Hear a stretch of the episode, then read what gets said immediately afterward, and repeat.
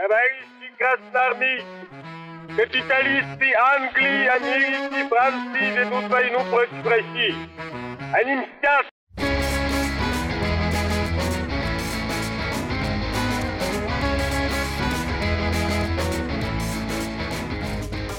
Всем привет! Это подкаст «Деньги, Джоули, драконы».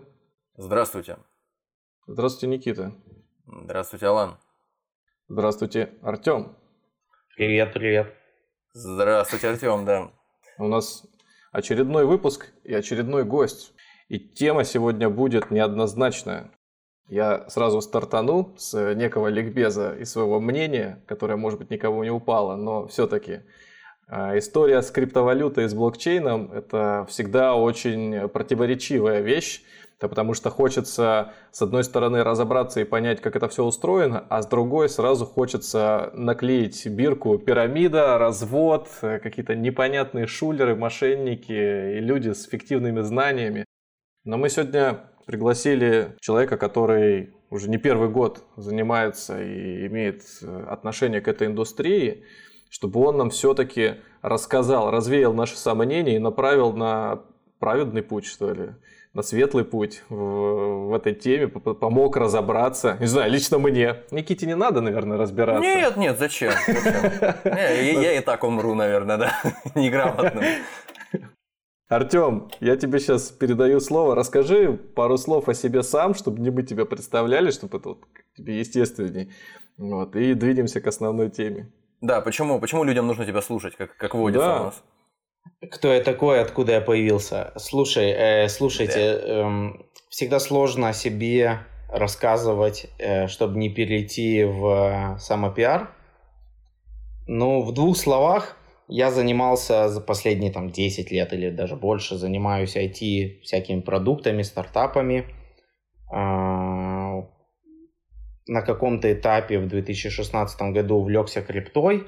Сначала это было хобби, я был в Израиле в Bitcoin Embassy, посольство биткоина, в гостях, и как раз спорил с ребятами и говорил им, ну, come on, это, это пирамида, что вы мне тут рассказываете, это все как бы фуфло. И... А потом вернулся домой. Они меня убеждали, не убедили, я вернулся домой, начал про это читать. У меня были задачи, мне надо было рассчитаться с одним из программистов, он меня попросил, чтобы я ему скинул битками. Э, так мне пришлось соприкоснуться с этим. И стало интересно. Потом как раз был момент, что Ethereum проводил ICO. Мне стало интересно, что такое майнинг. Я собрал первую ферму.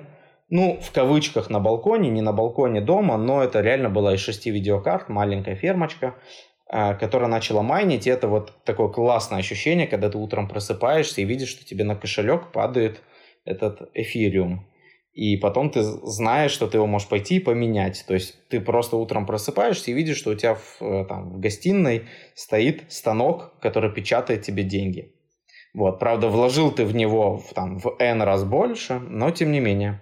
Меня это очень увлекло, я пришел к своим э, на тот момент партнерам, убедил их, что надо заниматься майнингом. Э, мы начали этим заниматься более-менее в промышленных масштабах. В 2017 году, в начале 2017 года об этом еще мало кто говорил, мало кто слышал, но нам повезло, может быть повезло, может быть чуйка. А, и в 2017 году это резко стало расти, то есть курс биткоина вырос там с 800 долларов почти до 20 тысяч за одну монету. И, конечно, в этот момент э, мы уже были в теме. Такой довольно резкий рывок не только для биткоина, но и для всех людей в этой индустрии – Понятно, что большинство людей, которые вчера были только новичками, вдруг стали экспертами, в том числе и я, я этого не стесняюсь. Эм, шутка, что алло, это криптоэксперт, да, почему вы говорите шепотом, я на алгебре. Это действительно, это действительно в семнадцатом году это было так. Огромное количество шарлатанов, огромное количество фейковых экспертов – я старался говорить только о том, а, о чем знаю, то, чем я занимаюсь, практикую. А, слава богу, удалось сохранить репутацию в 2017 году, потому что многие ее не сохранили. Потом, э, потом э, мы вовремя продали оборудование, тоже сработала чуйка майнинговая. Потом я ушел в финтех, финансовые технологии, помогал э, запускать digital банки, цифровые банки в Европе. Ну и последние два года а, у меня есть партнер, мы вместе делаем софтверное решение, которое, помог... которое мы интегрируем банкам, брокерам, разным финансовым учреждениям. На самом деле у нас есть три решения. Первое – это криптокошелек, криптообменник. Второе – это приложение для инвестиций, что-то вроде Тинькофф Инвестиций uh-huh. или Робингуда. И третье uh-huh. – это детский банк. И у нас детский банк. Да, детский банк, да, банк для детей. И у нас есть три этих продукта, уже готовых, коробочных, так сказать, решения, которые мы интегрируем в разные финансовые учреждения. И это то, чем я занимаюсь вот последние годы в разных странах СНГ. Не будет ли это преждевременным вопросом, а, если мы правильно все поняли, мы, прежде чем э, с тобой встретиться, немного о тебе э, почитали и по посмотрели кое-что на Ютубе, там э, просто погуглили, и э, учитывая, что мы узнали, выглядит так, будто бы ты являешься, ну, если не каким-то апологетом, пророком, который стоит за э, криптовалюты в целом, за майнинг, за э, блокчейн, как за часть светлого будущего человечества, ну, да, в какой-то степени, вот, ну, по крайней мере, в каком-то в этом направлении думаешь и двигаешься, то закономерный вопрос возникает, если ты э, один из первых, ну, по крайней мере, в СНГ, скажем так, взялся, ну, там, среди своего круга взялся этим заниматься, взялся заниматься майнингом, то почему ты прекратил этим заниматься? Это показалось тебе не таким э, выгодным, как изначально выглядело, или в чем проблема? Или это не проблема совсем? Э, шикарный вопрос. Э, постараюсь ответить коротко. А, я считаю, что майнинг это отличный бизнес, если заниматься только этим бизнесом. Это очень похоже на то, как э, когда была первая промышленная революция, появились ткацкие станки, и первое время люди, каждый сам себе подкупал ткацкий станок и был таким сам себе предпринимателем. Но в какой-то момент это все переросло в некие там промышленные масштабы, и уже не было смысла каждому заниматься отдельно у себя на коленке.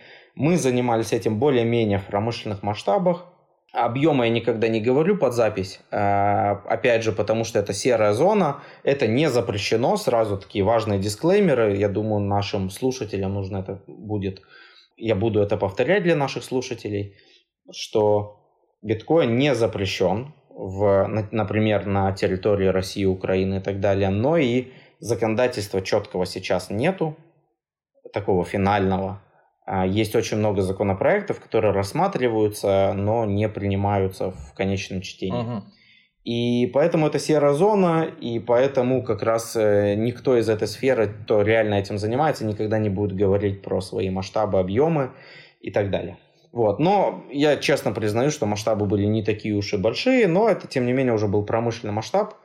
И в, в начале 2018 года показалось довольно логично, сработала чуйка, уже был опыт на этом рынке, что нужно продавать, потому что биткоин упадет. И биткоин действительно вырос за 2017 год с 800 долларов до 20 тысяч, и потом также стремительно, даже еще более стремительно упал до 5 тысяч.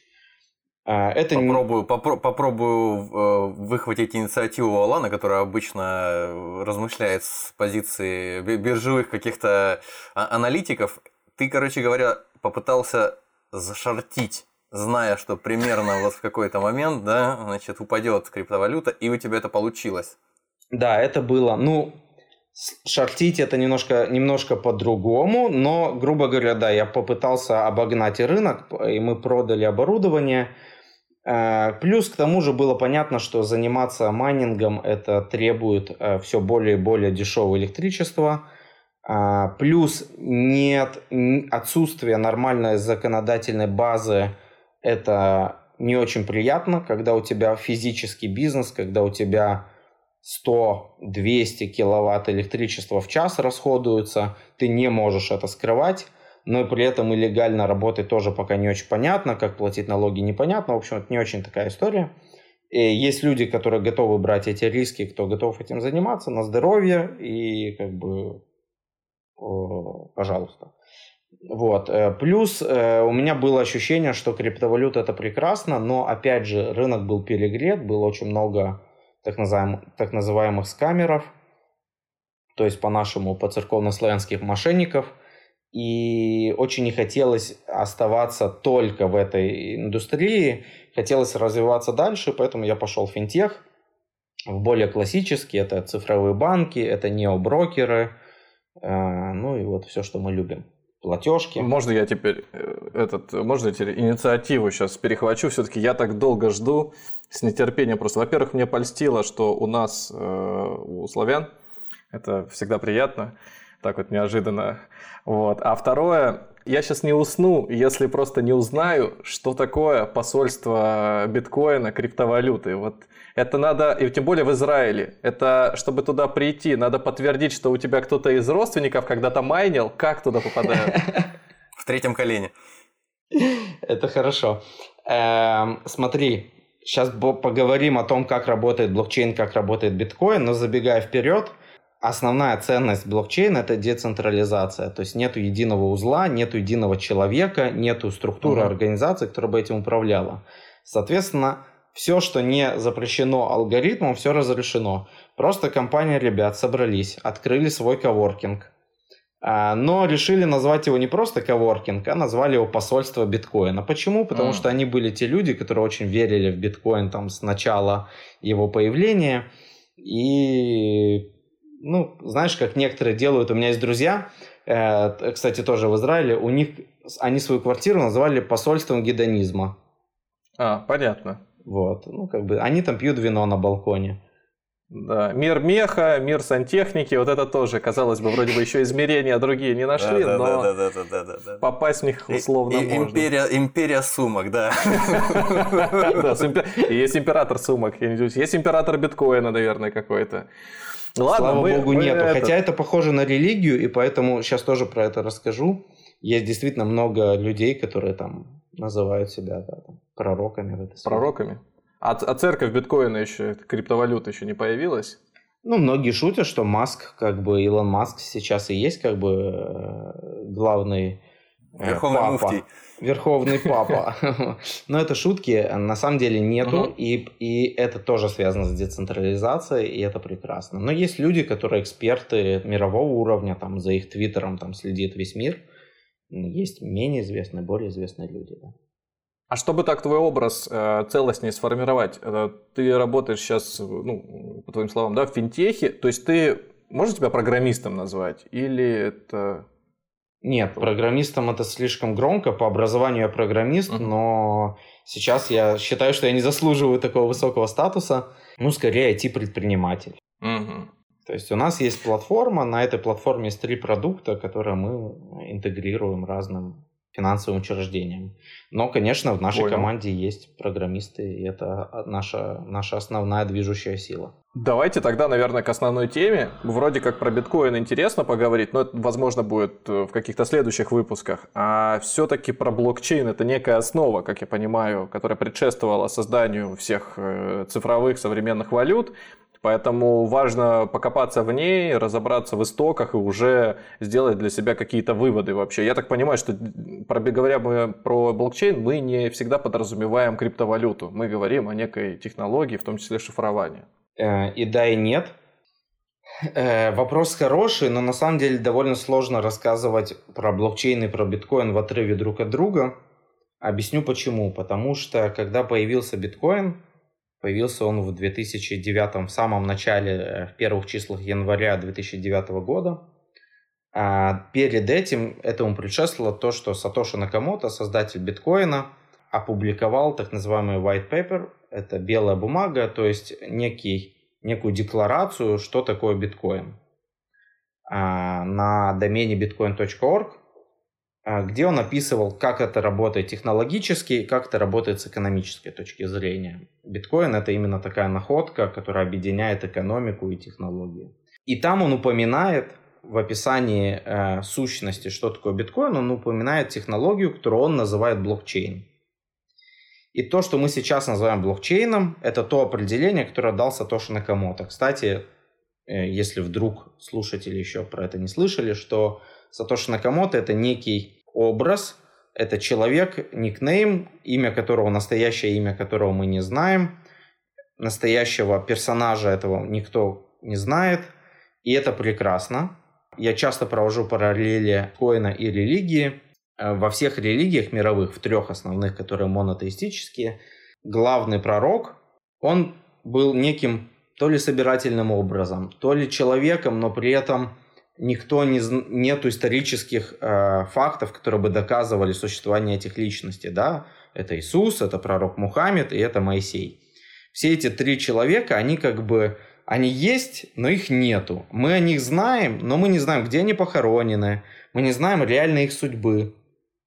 И у Сатоши Накамото то же самое. Я не знаю специально или нет, но так получилось, что это некий, некий образ человека, который создал технологию, при этом никто не знает его настоящее имя, никто не знает, где он живет. White paper написан на простом английском языке, что предполагает, что он или из Америки, или из Австралии. Есть там разные, миллион проводилось уже расследований, попыток догадаться, кто это. А, кошельком Сатоши Накамото никто не пользуется уже долгие годы. А, есть, есть вероятность, что этот человек умер. Но, тем не менее, а, это такой персонаж. И вот Сатоши Накамото описывает технологию, которая называется блокчейн. В принципе, сама технология существовала и до этого в криптографии, в математике. Это называется связанные списки. И технологии как бы абсолютно не нова, но ее применение, то, как он ее применил, это абсолютно новый взгляд на то, как, рабо- как можно взаимодействовать людям. Основная ценность биткоина и, соответственно, эту ценность биткоина дает технология, на которой построен блокчейн, это децентрализация. И что такое децентрализация? Э, сеть биткоина называют trustless network. То есть это сеть, где нету доверия. Задача, а, которая стояла перед Сатоши Накамото, построить финансовую систему, в которой не нужно доверять друг другу. Потому что доверие это всегда плохо, кто-то может подвести. В классической Можно я тебя системе... сразу Да-да. буду перебивать, да, потому Давай. что э, много таких тезисов, знаешь, вот всегда, когда слушаешь спикера, хочется его остановить, давай по кусочкам разберем вот эту фразу, которую ты сказал, а потом двинемся дальше. Без проблем, давай. Я думаю, что наши слушатели нас потом спросят про пророков. Некоторые пророки там и знаем, где на самом деле похоронены, в очень важных местах. Там рядом с мечетью один как минимум похоронен. С остальными проблемы есть, да, их там найти трудно. Но тем не менее следы какие-то остаются. А в случае с вот э, Сатоши Накамото, я понимаю, что это может быть ник человека, который действительно м, там, уже не существует, умер, неважно, что с ним случилось, ну, вернее, как важно, конечно, но м, как так получилось, что он ну, целую, целую стратегию, что ли, целую схему работы выкатил и тут же исчез. Он потом не сопровождал, не имел контакта, не отвечал на вопросы. Пояснить же надо, как минимум, свою теорию. Он сидел на форуме, он отвечал, э, э, с ним была связь у первых людей, первых адептов. Опять же, надо понимать, что когда таких людей, гиков, так называемых гиков, это люди, которые вот, ну, такой классический пример, это там Анатолий Вассерман, да, которые сидят у себя дома с бородой, в, в жилетке с кучей карманов. В жилетке с кармашками, да. Да, в таких вот спортивных штанах со стопорями. Да. Эм, Кошка-девочка на аватарке. Да. Эм, таких людей много, и они разрабатывают разные технологии, которыми многие из нас пользуются, и большинство, большинство технологий, которыми мы пользуемся, созданы как раз такими людьми. И когда, они, когда Сатоши Накамото это создавал, и когда люди, первые там его, там, скажем, последователи, опять же, вот все время при, приходят на ум слова, которые как бы немножко не, да, не про технологию, а как, бы, как будто бы про какую-то традицию или религию. А те первые его последователи, кому это стало интересно, технология, они, никто не осознавал, что это что-то, что изменит э, финансовый мир планеты. А, никто не осознавал, что это будет что-то, что будет стоить триллионы долларов суммарно. Да? и, и создаст реальную конкуренцию реальным физическим деньгам, золоту и многим другим там, а, инструментам финансовым.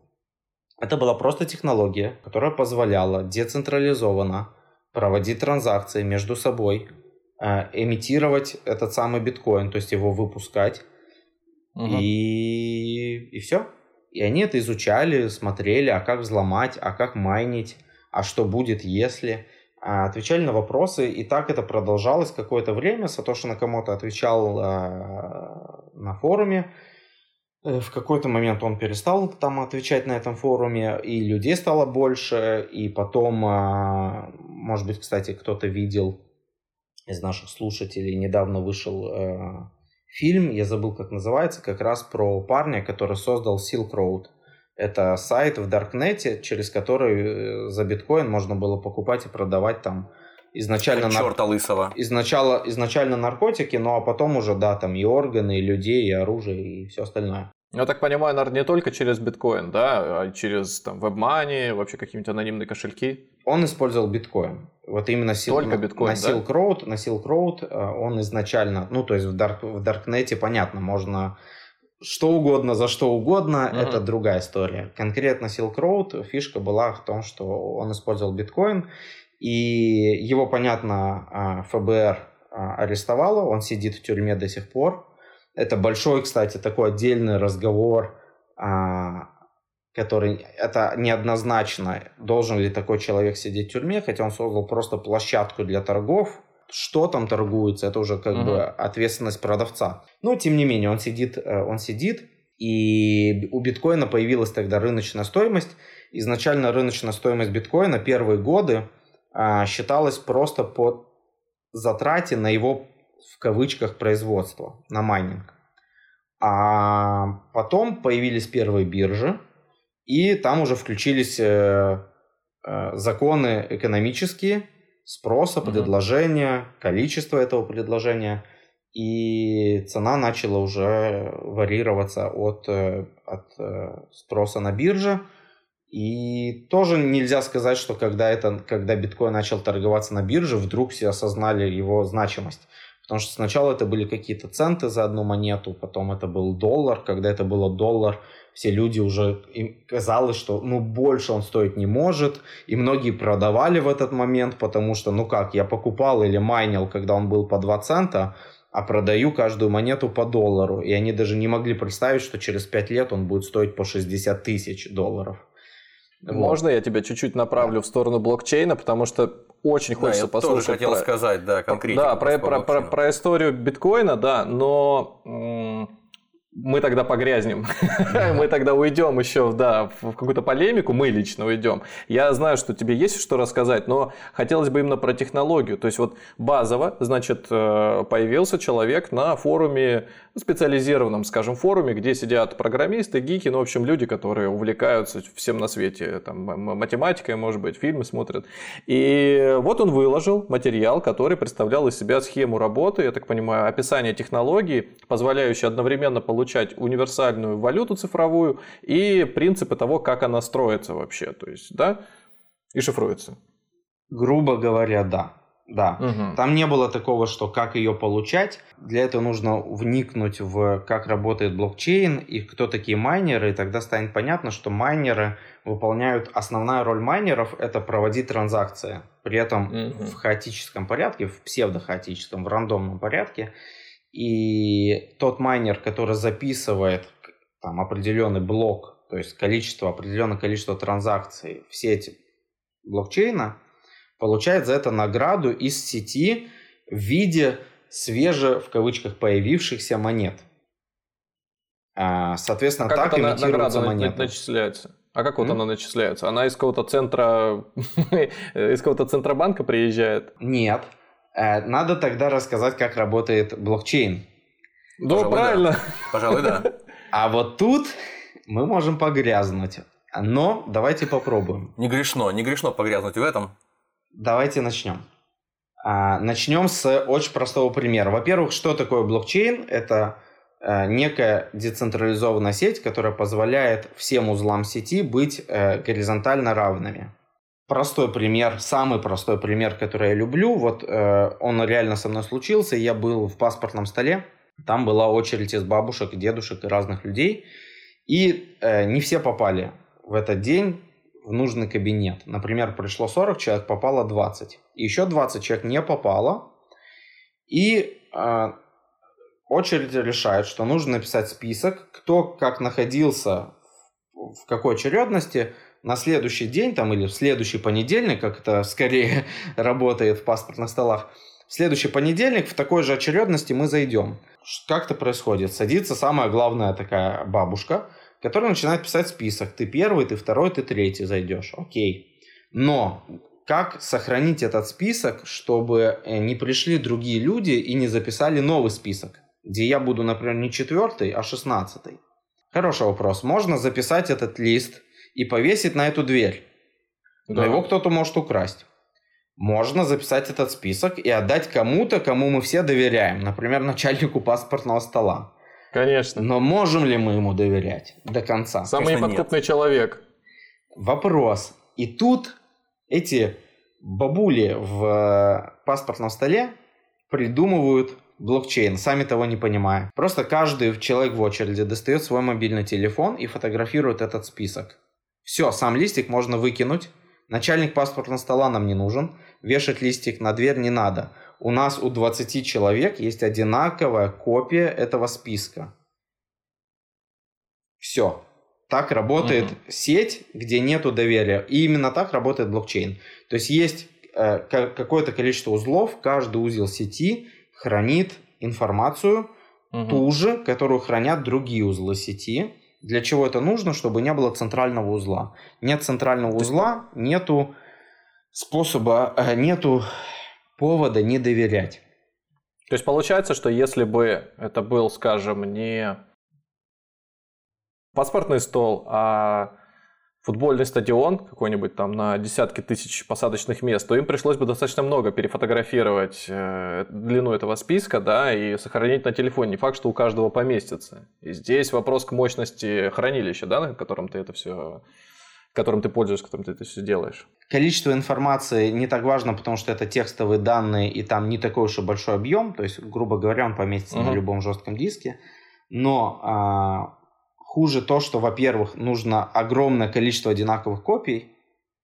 В принципе, в современном, там, современные технологии позволяют, это не проблема. И второе, чтобы транзакции проходили э, децентрализованно, нужна система, которая позволит, чтобы э, разные узлы сети записывали эту транзакцию, а остальные копировали.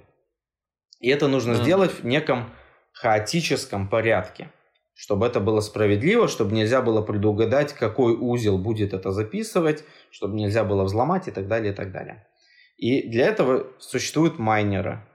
То есть, э, э, если бы я, например, захотел бы часть, э, быть частью этой цепочки, то, ну, по аналогии с фотографией списка, мне бы просто, просто нужно было скопировать эту фотографию себе на телефон и уже стать, по сути, участником этого процесса. Но да. проблема в том, что меня нет в этом списке, да, как бы меня нужно было записать. Мне тогда нужно было всем новую фотку разослать. Не совсем. Майнер это вот та самая бабушка, которая первая написала список и дала всем сфоткать. Угу. То есть она собрала все транзакции в один список, записала и все скопировали. Дальше она нам не нужна. В следующую транзакцию запишет другая бабушка и даст всем скопировать. Но а, всегда нужен кто-то, кто это запишет. И чтобы, чтобы это было честно, а, есть алгоритм определенный, который требует огромной вычислительной мощности, чтобы решить бесполезную, к сожалению, математическую задачу. Сделана она специально очень... Это примитивная, но очень сложная задача, которая требует просто, по сути, методом перебора огромного количества этих переборов, там триллионы в секунду, чтобы, чтобы найти правильный ключик и чтобы записать блок.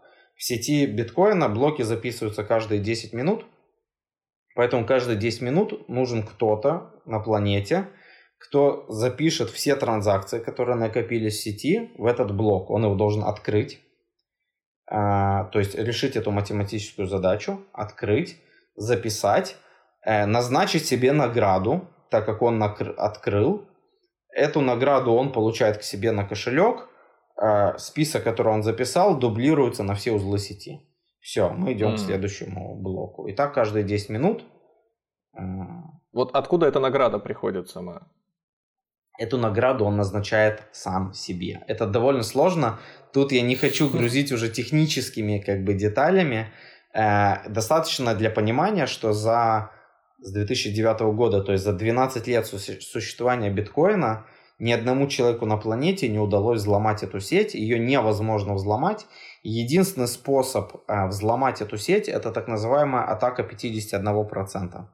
Возвращаясь, к примеру, с бабушками. Угу. Если 20 человек скопировали одну запись, это невозможно, э, практически невозможно взломать или подменить. Я могу украсть телефон или подменить фотографию на пяти телефонах, но подменить на 20 или на миллионе телефонов очень сложно.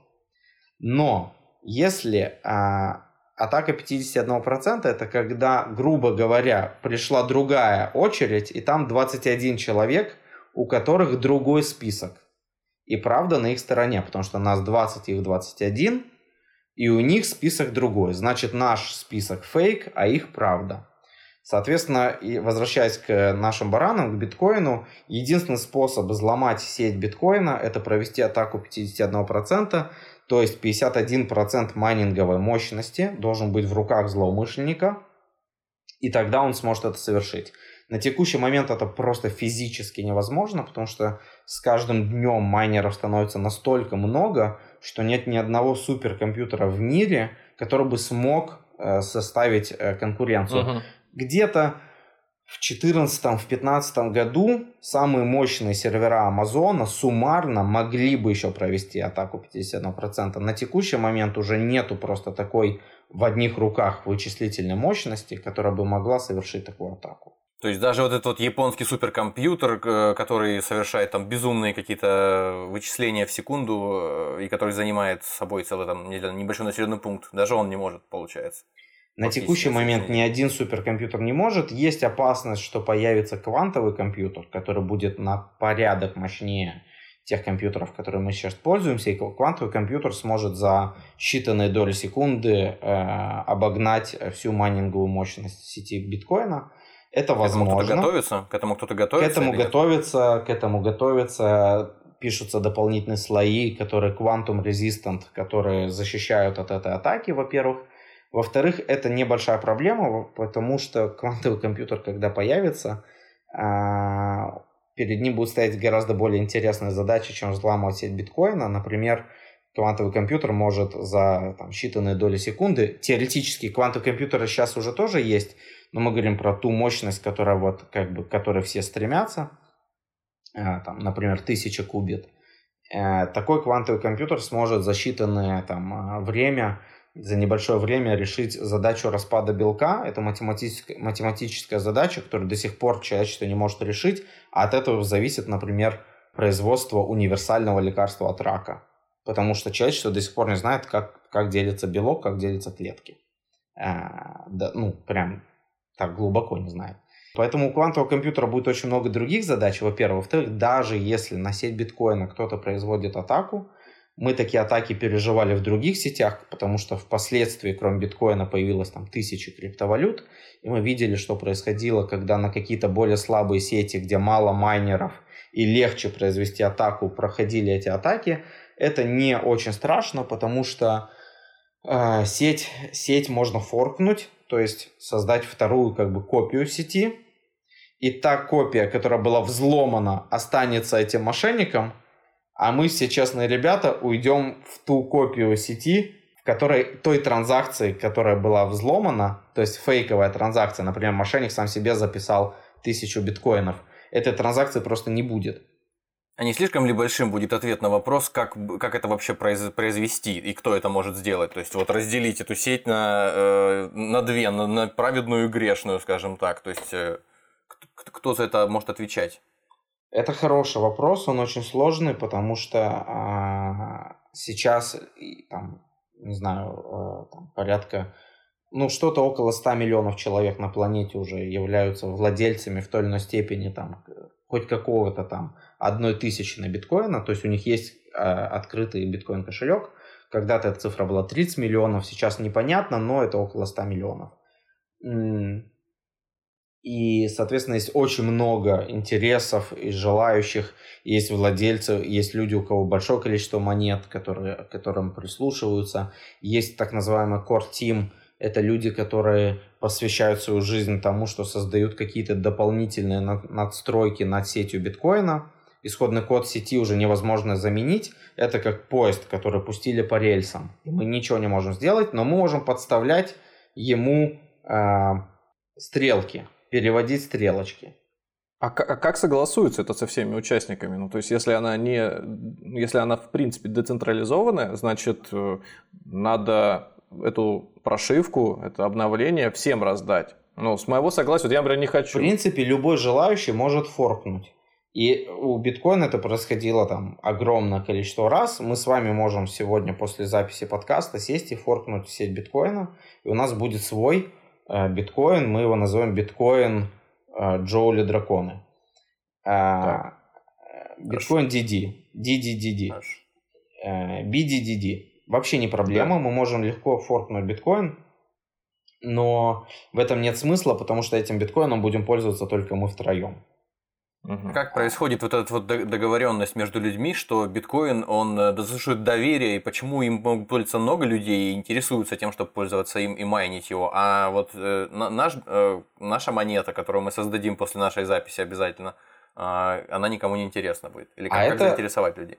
А это магия рынка, Э, невидимая рука рынка, так называемая. То есть тут Мне уже тут тут каждый голосует, тут каждый голосует э, своим, э, хотел сказать рублем, своим биткоином практически э, голосует.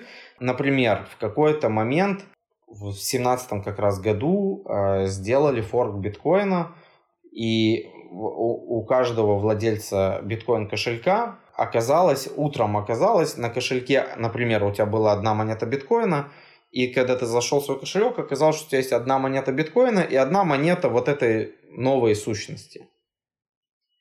И дальше ты можешь пойти продать ее, можешь холдить, можешь э, что угодно с ней делать.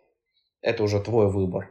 И дальше ее стоимость становится угу. тоже биржевой. То есть ее выводят на биржу, те, кто сделали форк. И дальше, в зависимости от спроса, э, ну, обычно они все там рано или поздно там стоят. Вот у меня вопрос. А, мы находимся в одной сети. А, вот ты говоришь про форкнуть, то есть от английского fork вилка, я чуть-чуть разбираюсь. Так вот, мы делаем э, клон, что ли, или просто отрезаем кусок от текущего биткоина, при этом стоимость кошелька, количество э, этих монет внутри не меняется, правильно? У тебя добавляется плюс одна монета другая. Не та, которая у тебя была, а еще есть, новая сущность появляется. То есть было 100 монет, когда я форкаю, да, у меня добавляется еще одна или еще 100 Нет, других? 100 плюс 100 других. А, плюс 100 других. Я это могу сделать в любой момент? То есть это что, кнопку надо нажать или какую-то команду в консоли прописать? Грубо говоря, да. Грубо говоря, любой желающий, любой программист может форкнуть сеть биткоина и создать свою криптовалюту. Mm. И не обязательно биткоина, есть гораздо более технологичные сейчас э, криптовалюты. Вопрос, сможешь ли ты вывести ее на биржу, будет ли ее кто-то покупать, mm-hmm. будет ли ее продавать, какой будет объем торгов.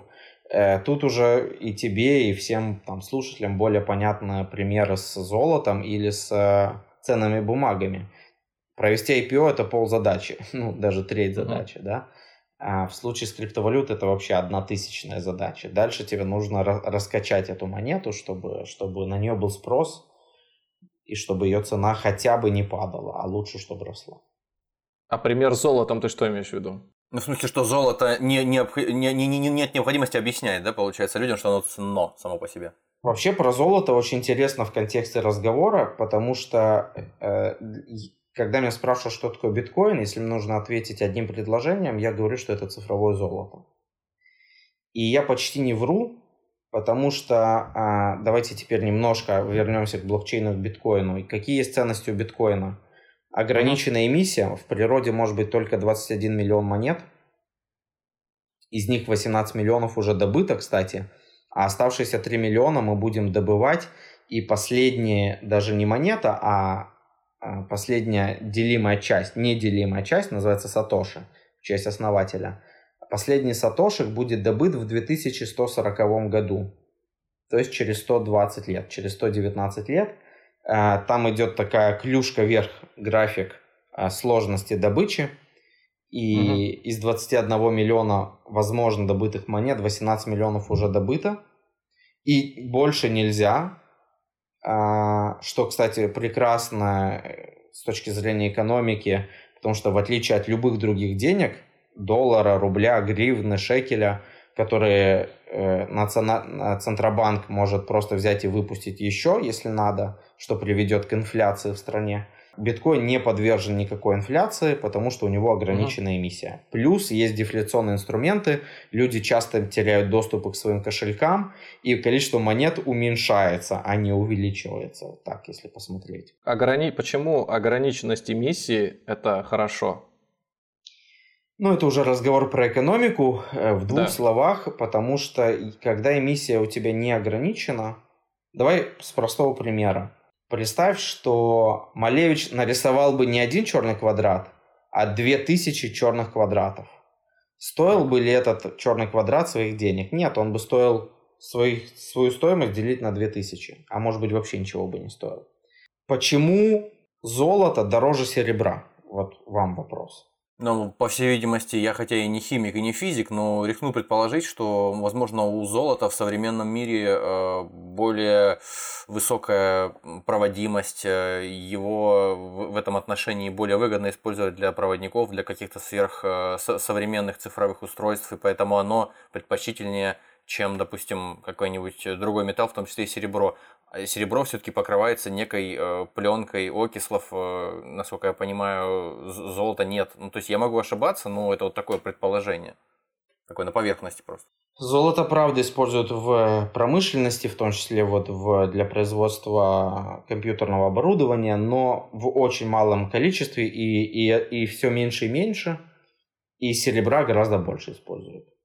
Uh-huh. А, давайте еще, еще варианты. Почему золото дороже серебра, а серебро дороже, дороже олова, например?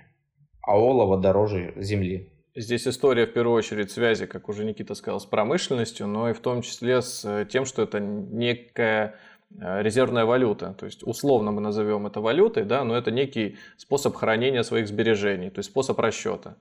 И вот в качестве товара разменной монеты используется именно золото. А почему когда-то такая... выбрали золото, а не олово? Может быть, это потому что оно редкое более, чем олово, например. Именно.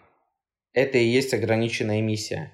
Чем меньше в природе какого-то материала, опять же, и люди при этом договорились, что им этот материал зачем-то нужен. Золото раньше было нужно там для украшений, для, опять же, чеканки денег. Для самих по себе, да. Да. И чем этого меньше в природе сущности, тем она дороже. Почему бриллианты дороже каких-нибудь обычных камней, там, не знаю, агата? Потому что Насчет бриллианты... бриллиантов особая ситуация, да. Мы знаем Потому что бриллиант очень интерес, интересную найти. историю с э, компанией рекламной, которая подняла искусственно стоимость бриллиантов, и они просто на, на человеческих ожиданиях подскочили. Diamonds Forever, вот эта вот компания в начале 20 века. Мы не будем сейчас туда уходить. Это дискуссионный такой вопрос, можно какие-то примеры еще приводить. Мы все-таки больше про технологию. Когда, когда ты сказал про децентрализацию и, и то, что она вот одна уже существует, она не обновляется, как получается а, как он будет адаптироваться к новым вызовам. Ну, элементарно, да, технологический прогресс не стоит на месте, а криптовалюта, она все-таки вот будет замкнута вот в тех настройках, которые вложил в нее автор. Как она будет адаптироваться к тому, что произойдет через 40 лет или, там, не знаю, к 139 году, 2139 год, а мы уже, не знаю, там на электрокарах уже не летаем, мы уже на водородных карах ездим. Телепортируемся уже просто между разными локациями. свой ген кидаем просто в другой уголок вселенной и уже оказываемся там, да. Э, смотрите, во-первых, есть сейчас криптовалюты, которые гораздо более технологичны, чем биткоин, но э, сработали как раз э, э, рыночные факторы, которые сделали биткоин центральной криптовалютой, главной. На многих форумах его называют батя. А, технологически батя, конечно, немножко уже подотставший. Например, сеть биткоина пропускает в среднем 6 транзакций в секунду. При этом сервера визы или MasterCard могут пропускать 25 тысяч транзакций в секунду. А, это проблема, с которой, например, э, справляется э, Lightning Network. Это технология, которая позволяет, не буду углубляться там в дебри, uh-huh. как она работает, но она позволяет моментально, быстро проводить тысячи транзакций в секунду через сеть биткоина. То есть, э, когда появляется какой-то вызов, Я думаю, что одни из лучших умов на этой планете сейчас занимаются тем, что развивают э, криптовалюты, развивают блокчейн. Э, не потому, что на это можно заработать. Как раз такие люди зарабатывают впоследствии того, что делают какие-то волшебные вещи. А в первую очередь просто потому, что они в этом видят новый мир. Как бы это ни звучало там слишком либертариански, анархично, угу. но это действительно отчасти новый мир. Для того, чтобы понять, насколько это новый мир, я могу сказать такую вещь. Биткоин это первые частные деньги в истории человечества, которые не запретили в мире, и наоборот, многие там, прогрессивные государства а, интегрируют свою экономику. А частные деньги в каждом поколении пытались создавать люди. Вот буквально там не знаю, из, из ближайших примеров, которые там многие из наших слушателей застали, это МММ, когда uh-huh. этими купонами МММ люди рассчитывались между собой, покупали друг, друг у друга видеомагнитофоны. А, как только, а, во-первых, в Уголовном кодексе любого государства есть а, статья за оборот суррогатных валют. Суррогатные валюты – это любые деньги, не выпущенные Центробанком государства. А как ты считаешь сам, э, это правильный такой закон? Или вредит, вредит нам, предпринимателям? Это, это, это очень логичный закон. Я, я не являюсь анархистом, я считаю, что это нормальный закон, но до этого момента это было очень нужно, и это работало, и частные деньги не создавались, и слава богу, потому что частные деньги, созданные Мавродием, это не то, чем бы я хотел пользоваться. Ну, реально, потому что это опасно. Э, такой человек может в любой момент, например, сделать дополнительную эмиссию, выпустить еще там в два раза больше, и стоимость твоих накоплений в два раза уменьшится. Или этот человек может сманипулировать как-то рынком, и все пошло ко дну. Или его могут посадить, или еще что-то. В общем, частные деньги действительно не очень хорошая история. И каждый раз, когда человечество пыталось создавать частные деньги, государство тут же пресекало. Вначале нет, это когда, ну, там, когда это начинается, это для государства незаметно, неинтересно. Как только это приобретает определенного рода пороговые значения, объемы торгов и так далее, государство тут же приходит э, за, за этими людьми. Первые частные деньги, частные деньги попытки создавать были и в Римской империи, и много когда. Такой Хрестоматийный пример – это когда луковицы тюльпанов в Голландии стали деньгами, потому что люди стали ими обмениваться и друг у друга покупать товары за луковицу тюльпана. И тоже государство даже тогда э, пресекло это. Хотя это было там позднее средневековье и как бы вообще казалось бы, ну не до этого. Государство является монополистом всегда на производство денег. И это очень важная концепция, о которой мы с детства вообще не задумываемся, что деньги может выпускать только государство. И признавать деньги другого государства. И все. И то только в обменниках можно менять под лицензией, под наблюдением, по определенному курсу и так далее. И биткоин первые частные деньги. Почему? Потому что биткоин нельзя заблокировать, потому что нету центрального такого вот мавродия, которого можно посадить, потому что нету сервера, который можно выключить. А это децентрализовано, по всему миру люди проводят транзакции, друг другу сами их подтверждают. Если, например, в какой-то стране выключить интернет, ну, например, вообще просто физически выключить электричество в стране, например, где много майнеров, не знаю, раньше было в Китае, но в Китае уже осталось мало, там государство как раз их вытеснило. Э, взять какую-то страну и запретить биткоин, запретить оборот, запретить майнинг. Сеть выживет. Если даже, не знаю, что-то случится, ядерная война на планете, и все страны друг друга там, разрушат, но останется хотя бы один сервер, хотя бы один узел где-то в Антарктиде или на спутнике, или еще где-то, на котором будет поднята нода биткоина, сеть биткоина выживет.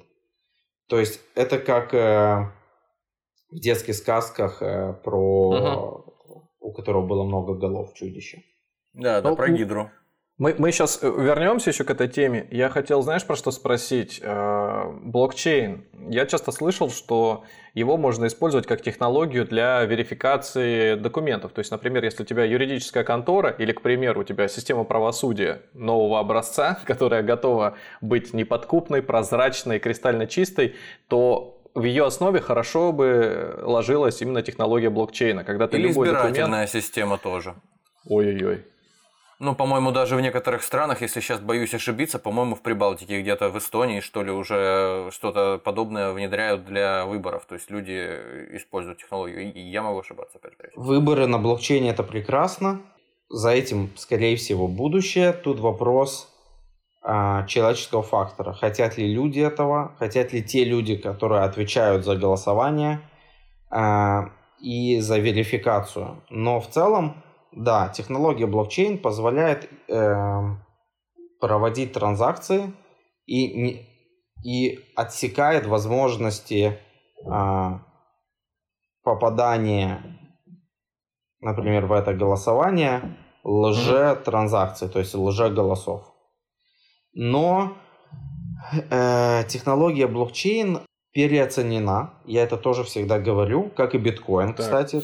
Я, кстати, на всякий случай, очень важный дисклеймер, что я абсолютно не уговариваю ни вас, ни, ни слушателей идти покупать биткоин, потому что биткоин это феномен, это очень интересно, блокчейн это шикарная технология, но нужно понимать, что это очень манip... ну, рынок, на котором очень много манипуляций, что это нерегулируемый рынок, и это опасно. И Слушай, с технологией а... блокчейн то же самое, она переоценена. Если представить себе, что мы с тобой, вот мы тебя поняли, сейчас с Никитой, загорелись идеей именно децентрализованного контроля, ну, некой истины. То есть нам, нам нужна верификация, не знаю, вот опроса общественного мнения. Мы хотим сделать такое приложение, запустить его на телефоне, где будет просто раз, там, не знаю, в 10 минут, в полчаса, раз в день будет всплывать какое-нибудь голосование из серии «Любите ли вы есть картошку?» Да и нет. То есть на основании того, у какого количества людей есть эти телефоны, мы поймем, как они отвечали. И, соответственно, благодаря тому, что технология везде дублируется, копируется, мы можем с большей уверенностью быть, вернее, мы больше, более можем быть уверены, что это будет честное, честное голосование. Да, кто-то случайно нажмет, но тем не менее оно будет максимально прозрачным заразим этой историей дальше, дальше, дальше и придем к тому, что мы будем вопросы задавать из серии, а как вы проголосовали или как вы проголосуете на ближайших выборах, да? И тем самым тоже создадим свои параллельные... Чем я в политику полез? Ну, зря, ты зря, конечно. Ну, то есть это, в принципе, возможно, да? Это абсолютно возможно, но всегда есть человеческий фактор. Например, э, на голосовании в, в одном а, всем нам известном городе применяли технологию блокчейн. Уже, вот э, не помню, когда там эти были выборы, э, технологию блокчейн применяли, но между технологией блокчейн, которая под капотом, одна из, э, кстати, тоже вот я еще не рассказал, какие есть ценности у блокчейна, кроме децентрализации, блокчейны могут быть прозрачные, открытые, могут быть закрытые. В открытом блокчейне мы видим все транзакции. Мы не видим, кто ее совершил, просто мы видим адрес его кошелька. А, если мы знаем, что это адрес Васи, то окей, мы знаем, что все эти транзакции Васины или голоса Васины. Но если мы не знаем чье, то мы не знаем. Но тем не менее, все события в сети, они прозрачны, и это тоже прекрасно. Но а, всегда над блокчейном есть надстройка. Ты голосуешь через какое-то мобильное приложение, которое через свои сервера отправляет в блокчейн это событие. Ты не можешь быть уверен, что это приложение честно отправляет, что это приложение отправляет тогда, когда человек нажал кнопку. То есть, как бы из-за того, что над блокчейном люди, основная проблема вообще это всегда люди, человеческий фактор. Из-за это того, что, тема. Из-за того, что человек организует, то технология у тебя может быть шикарная, и на самом деле тебе и блокчейн не нужен. Тебе достаточно там просто там, нормальный сервак поднять. Но в конечном итоге все равно есть кто-то, кто администрирует этот сервак. Поэтому мы, окей, да. мы не хотим этого, мы сделаем блокчейн, чтобы никто не мог подделать. Хорошо, никто не может подделать на уровне блокчейна. Но вкинуть в блокчейн события, например, или еще что-то, или еще что-то, или еще что-то можно. Когда со временем, это понадобится какое-то время, когда телефоны будут а, верифицировать человека, и мы точно будем знать, в принципе, сейчас уже есть Face ID mm-hmm. и Touch ID, но когда мы точно будем уверены, что вот это событие... Генетически там как-то верифицировать, да? Например? Да, да, что это событие точно произвел этот человек, и больше с другого устройства он не совершал это событие, и это точно он, а не его внук совершил это событие, тогда можно будет из дома проводить референдумы ну, три раза в день. По любому вопросу в государстве можно будет присылать опросник – типа нажал, проголосовал. Вопрос, надо ли это там с точки зрения uh-huh. политики, надо ли это с точки зрения там технологии, так так условно. С точки зрения существующего государства, надо ли это, да, вот вопрос. С точки зрения главный. государства, да. То есть тут как бы мы уже посягаем на такие вещи, и поэтому есть такие люди, они называют себя криптоанархисты или их называют. Я себя к таким не причисляю, хотя, конечно, моя риторика мы очень... подавно. Моя риторика очень похожа. Но я как бы всегда говорю, воу-воу, ребята, slow down. Это очень крутая технология. Э, очень полезная э, сущность, которая создалась, криптовалюты, биткоин. При этом есть из тысячи криптовалют есть буквально несколько хороших, остальные это не очень хорошие или совсем плохие. Э, даже те хорошие, которые есть, иногда манипулируются, потому что так как это не регулируется рынком, то Илон Маск может прийти, а, рассказать какую-то новость в Твиттере, и цена битка вырастает там на 10 тысяч долларов за ночь, а потом на 20 тысяч падает или еще что-то. То есть это очень манипулятивный рынок. Ну, Илон Маск это еще такое, а есть э, так называемые там киты, то есть э, держатели большого количества монет, которые просто своими действиями могут двигать рынок вверх-вниз. Поэтому это очень манипулятивный, очень опасный инструмент, никто вам не вернет деньги. Из плюсов этого инструмента, это, наверное, очень важно, коротко, тезисно сказать. Uh-huh. Из плюсов биткоина он децентрализован, он трансграничен, транзакции можно делать очень дешево. То есть, грубо говоря, это, там были, были классные кейсы, когда 300 миллионов долларов отправлялось, и стоимость транзакции была 10 долларов, то есть бесплатно. А, это трансгранично, это очень дешево в переводах, это ну, средне довольно быстро. Я не могу сказать, что моментально. Есть криптовалюты, которые позволяют быстрее, но тем не менее это быстро. А, это нельзя подделать, это нельзя взломать. Нету какого-то центрального банка. Вот когда мы обычно друг другу с карточки на карточку отправляем деньги, в этой транзакции участвует Э, МПС, международная платежная система, там Visa, MasterCard, American Express и так далее. Участвует банк э, мой, участвует банк, кому я отправляю, участвует регулятор, который наблюдает, финмониторинг, огромное количество людей эту транзакцию могут заблокировать, отменить. Э, это плохо. Из плюсов, если вы случайно провели неправильно транзакцию, вам ее могут вернуть.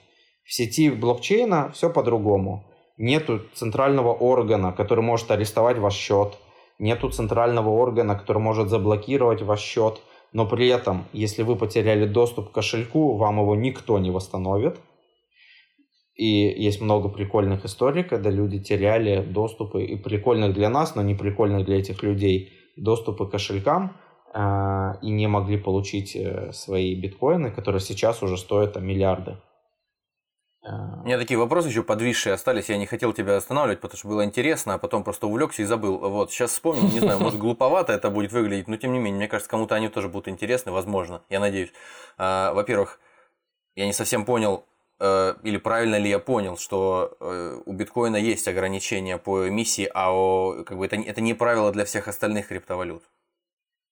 Вот э, все зависит от кода ну, то есть, что создатель, разработчик заложил э, изначально, так и будет. То есть, не, то, то есть, получается, нет взаимосвязи между механизмом блокчейна и тем, что эмиссия должна быть ограничена каким-то э, конечным количеством. Нет, нет, а, каждый, окей, каждый, тогда... каждый пляшет под как хочет. Ну, логично, что эмиссия должна быть ограничена.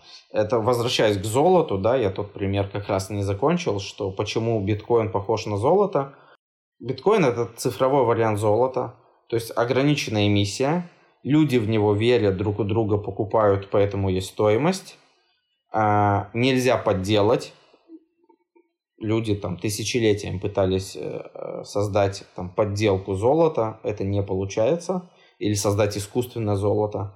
Нельзя подделать, ограничено в природе, сложно добывать, то есть майнить в, в случае майнинг это же добыча в прямом смысле, э, если перевести с английского на русский.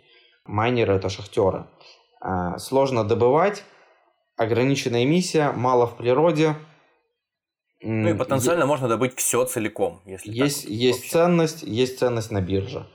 Очень похоже на золото, а, поэтому ты какую природу, но создавая другую криптовалюту, ты можешь создать другую природу этому инструменту и экспериментировать. Это такое бесконечное количество экспериментов можно создавать. Окей, тогда следующий вопрос. Возможно, это как бы вопрос, который может разделиться в процессе на два, но может и нет. В общем, э, если, как ты сказал, э, существует предел эмиссий конкретно биткоина в 21 миллион, ну я тоже слышал, окей, и уже примерно или достаточно точно выяснили, какому году даже да, этот предел будет достигнут.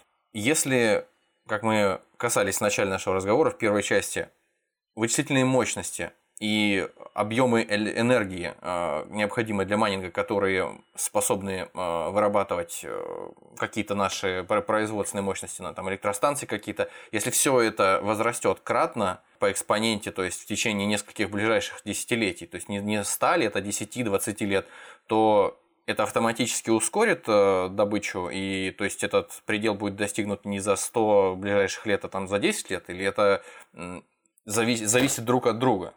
Э, отличный вопрос. Чем больше людей майнит, тем более устойчива сеть биткоина, ее нельзя взломать, но при этом это как могут ли 9 женщин родить ребенка за один месяц? Ответ нет. То есть, чем больше людей майнит, тем меньше каждый из них зарабатывает в отдельности, потому что ты можешь блок открыть только раз в 10 минут. Этот блок открывают обычно уже не майнер, один, у которого там, допустим, даже тысяча стоит серверов, так называемых асиков, асики, а, например, э, сейчас майнят пулами, то есть майнеры объединяются друг с другом, э, чтобы суммарно своей вычислительной мощностью увеличить вероятность открытия блока. И когда они открывают и записывают этот блок, э, доход они делят между собой прямо пропорционально той мощности, которую ты дал своему пулу. Поэтому чем больше людей майнит, тем меньше зарабатывает каждый э, майнер в отдельности. Но при этом, история получается, да, да? Да, но при этом быстрее добыть монеты невозможно, и быстрее открывать-закрывать блоки невозможно. В этом гениальный Сатоши Накамото, он создал, возможно, случайно, возможно, не случайно, суперустойчивую и экономически, и технически систему, которую нельзя взломать, в которой продумано, как добываются монеты, как они создаются, как сделать так, чтобы мошенники не могли создать новые монеты, как сделать так, чтобы мошенники не могли украсть транзакцию. И это все настолько элегантно упаковано в небольшой код. И даже описание, white paper биткоина, это там по-моему, 20 страниц, я уже подзабыл, 20 страниц текста. То есть это супер мало. Человек на 20 страницах объясняет и технологические, и экономические вещи, которые вот мы с вами, люди, обсуждаем уже там 12 лет и будем обсуждать еще сотни лет. Это круто, это гениально, правда. Тут сразу напрашивается такой вопрос, а какие есть недостатки у системы блокчейн, которые известны самим, скажем, пользователям или людям, которые непосредственно близки к коду? Смотри, у блокчейна или у блокчейна биткоина конкретно? Давай блокчейн биткоин и отдельно блокчейн. Окей. А, у блокчейна биткоина какие есть недостатки? Во-первых, как правильно сказал Никита, тратится очень много электричества. Сейчас суммарно все майнеры на планете потребляют электричество столько, сколько потребляет Азербайджан. То есть это mm-hmm. очень много, как целая страна. И был недавно скандал, как раз Илон Маск сказал, что ой, мы сначала он сказал, мы принимаем биткоины, э, можно будем продавать Теслу за биткоины, потом сам же передумал, потому что сказал, что ой-ой-ой, биткоин это не экологично, потому что на поддержание сети биткоина тратится очень много электричества, а электричество равно выбросы в атмосферу и так далее. А, что, кстати, не противоречит почему-то тому, что он продает электрические машины, которые да, тоже да, заряжаются экологичный бизнес ведет, да. Да, да, то есть эти батареи очень сложно утилизировать, они там очень сильно портят природу. И само электричество, которое надо произвести, тоже оно не экологически чистое. Но окей, тем не менее, про биткоин он это сказал. Я думаю, что рано или поздно он сейчас э, даст заднюю. Но это действительно проблема. Конкретно с сетью биткоин это проблема, что очень много электричества тратится просто в холостую, uh-huh. чтобы поддерживать эту сеть. Почему? Потому что жадность людей естественная вообще, абсолютно естественная вещь, на которой тоже Сатош, Сатоши Накамото сыграл, а, что появляется все больше и больше желающих майнить. И с одной стороны это усиливает сеть, ее нельзя взломать за счет этого. С другой стороны, э, все больше желающих разделить этот пирог, соответственно, больше людей тратит электричество, больше заводов в Китае производят. Есть в Китае, и не только уже в Китае, заводы, которые специализируются только на производстве серверов, которые заточены под майнинг. Причем под майнинг э, а, отдельных э, видов консенсуса. Консенсус – это алгоритм, который как раз регулирует блокчейн. В okay. биткоине консенсус называется Proof of Work. И один из минусов э, это электричество, второй минус э, скорость транзакций, uh-huh. э, третий минус э, стоимость э, комиссия за транзакции, потому что когда транзакций очень много, то майнерам выгодно брать те транзакции, где назначена высокая комиссия, и тогда транзакции с низкой комиссией долго, долго летят. А как а... это происходит? Вот я, например, сейчас э, хочу перевести Никите там, э, один биткоин. Э, он хочет перевести параллельно со мной, у него возникло желание перевести тебе тоже один биткоин. Мы, когда эту операцию совершаем, мы выставляем комиссию, которую хотим за это заплатить? Зависит от кошелька, через который ты это делаешь. К сожалению или к счастью, большая часть кошельков, которыми сейчас пользуются обычные пользователи – не являются нодой, как это задумано изначально Сатоши Накамото, что кошелек и есть этот узел в сети. Сейчас это не так. Скорее всего, тот производитель программного обеспечения этого приложения мобильного или сайтика, где у тебя криптокошелек, у него где-то на серваке стоит нода, а твой кошелек только к ней обращается. И поэтому зависит от того, как разработчик конкретно твоего кошелька сделал. Бывает, что транзакция назначается автоматически, бывает, если кошелек хороший, что пользователь сам может назначить транзакцию. То есть, если это какая-то чувствительная операция и надо, чтобы она прошла быстро и надежно, то лучше там не пожалеть на транзакцию. Это тоже, кстати, очень прикольный рыночный такой инструмент. То есть, как бы пользователь сам назначает, сколько он хочет заплатить за транзакцию, а не там, банк или Swift перевод. Или еще кто-то мне назначает эту стоимость транзакции. Угу. Окей. Так, ну три недостатка получается. Что еще? Вот комиссия, электричество, скорость. Количество электричества, скорость. Децентрализация как плюс, так и минус, потому что угу. можно манипулировать рынком. То есть именно с точки зрения там каких-то экономических законов. Ну, пожалуй, все. Может быть, потом мне что-то еще придет в голову. Плюсов больше. Угу. Плюсы децентрализация, трансграничность, скорость, ограниченность эмиссии. Да, уже сказал. Ну, там, да, надо подумать. Угу. А применительно к самому блокчейну, какие могут быть недостатки? К сожалению, блокчейн технология, которая человечество пока не очень понимает, как, как ее использовать. В принципе, децентрализованные сети были до блокчейна. Вот Пусть меня кинет камень любой, кто хотя бы раз в жизни не пользовался торрентом. Торрент это угу. та самая децентрализованная сеть. Ну, мы об этом что-то слышали, безусловно. Нет, ну да, ну, наверное, да. кто-то когда-то, да, порнографию скачивал. У меня брат, брат друга вроде пользовался, что-то такое там делал. А у меня друг брат, да-да-да. Ага. Ну да, да. Какие-то... Да, да. Ну, брат, который когда-то отсидел, собственно, за это и отсидел. Вот. Ну, ну, в общем, мы друг друга поняли. Да. А пока образовался пустота и вакуум, я все-таки заскочу на любимого конька. Вот у нас уже намайнено 20 миллионов 999 тысяч 999 биткоинов. А, когда э, мы судорожно в поту и в крови майним последний биткоин, что произойдет после того, как будет намайнен последний биткоин, а, неважно какими силами мы это сделаем, как это будет остановлено? Это будут процессы какие-то непосредственно код будет в этом задействован или что? В сети биткоина каждые 4 года происходит уполовинивание награды майнеру. Вот, вот та награда, которую майнеры получают за записанный блок каждые 10 минут. Э, эта награда уменьшается каждые 4 года, и, соответственно, с каждым к концу, там, вот к 2140 году эта награда будет такая масенькая, что там уже люди будут добывать э, и получать награду не, не биткоин, а какие-то сатошики. То есть это будет потихоньку уменьшаться награда. И когда будет добыт последний сатош, это не проблема, потому что, во-первых, нам надо еще прожить 119 лет этой планете, с учетом ядерного оружия и так далее. Но я верю в хорошее будущее, мы, мы конечно же, совсем справимся. И это не проблема, потому что в таком случае майнеры будут зарабатывать на комиссиях, потому что если биткоин просуществует еще ближайшие 120 лет, именно как экономическое явление, то есть на него uh-huh. будет спрос и будет цена, тогда майнерам будет довольно выгодно зарабатывать не только на записи, но и на самой проводке транзакций, то есть на комиссиях с транзакций. Поэтому майнеры будут дальше зарабатывать, сеть будет стоять, и все будет прекрасно. У меня сразу возникает вопрос касательно вот добычи полезных ископаемых.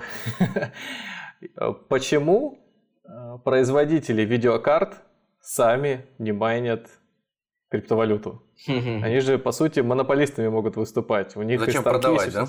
Они получают с этого э, новую криптовалюту, ее продают и снова выпускают видеокарты, создают по себестоимости и вперед. Никакого риска. Э, риски огромные. Они публичные компании, если мы говорим про Nvidia, да, Например, Nvidia публичная компания, которая, у которой основной бизнес производить чуть не сказал биткоин, у которой основной бизнес производить видеокарты. И это их бизнес. И это их бизнес с большой, э, с большим горизонтом вперед. А добывать э, это очень короткий горизонт. Если они начнут производить видеокарты и их добывать, во-первых, у них не будет денег на оборотку, ну так называемый кассовый разрыв. Они не смогут потом выпустить нужное количество видеокарт и выпустить их на рынок, во-первых. Во-вторых, им это не интересно, потому что они потеряют в таком случае рынок, уступят его конкурентам а взамен получат какие-то виртуальные монеты, которые не факт, что они смогут обменять. Опять же, не так много людей на планете, которые реально верят в криптовалюту. Сейчас, понятно, Германия признала биткоин, Япония признала в 2017 году биткоин, многие штаты, не все штаты Америки признали биткоин, а, там в Европе много стран признали биткоин.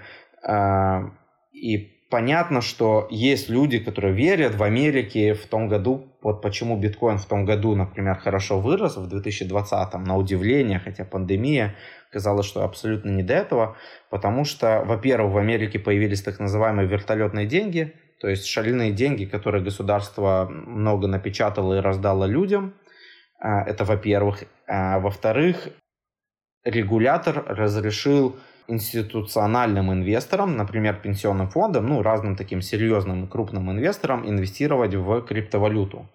И это дало огромный boost, потому что даже небольшие вливания из вот тех огромных мешков денег в биткоин сразу дали ему огромный толчок для роста. Поэтому... Я бы тебя вот здесь вот перепроверил. Я, насколько я знаю, вот подобные изменения очень чуткие всегда в США. Возможно, ты говоришь о пенсионных фондах, но не США, потому что просто так пенсионные деньги отдать в биткоин, ну это разрешим, не, знаешь, не пенсионные, институ, на... институционалы. Возможно, пен...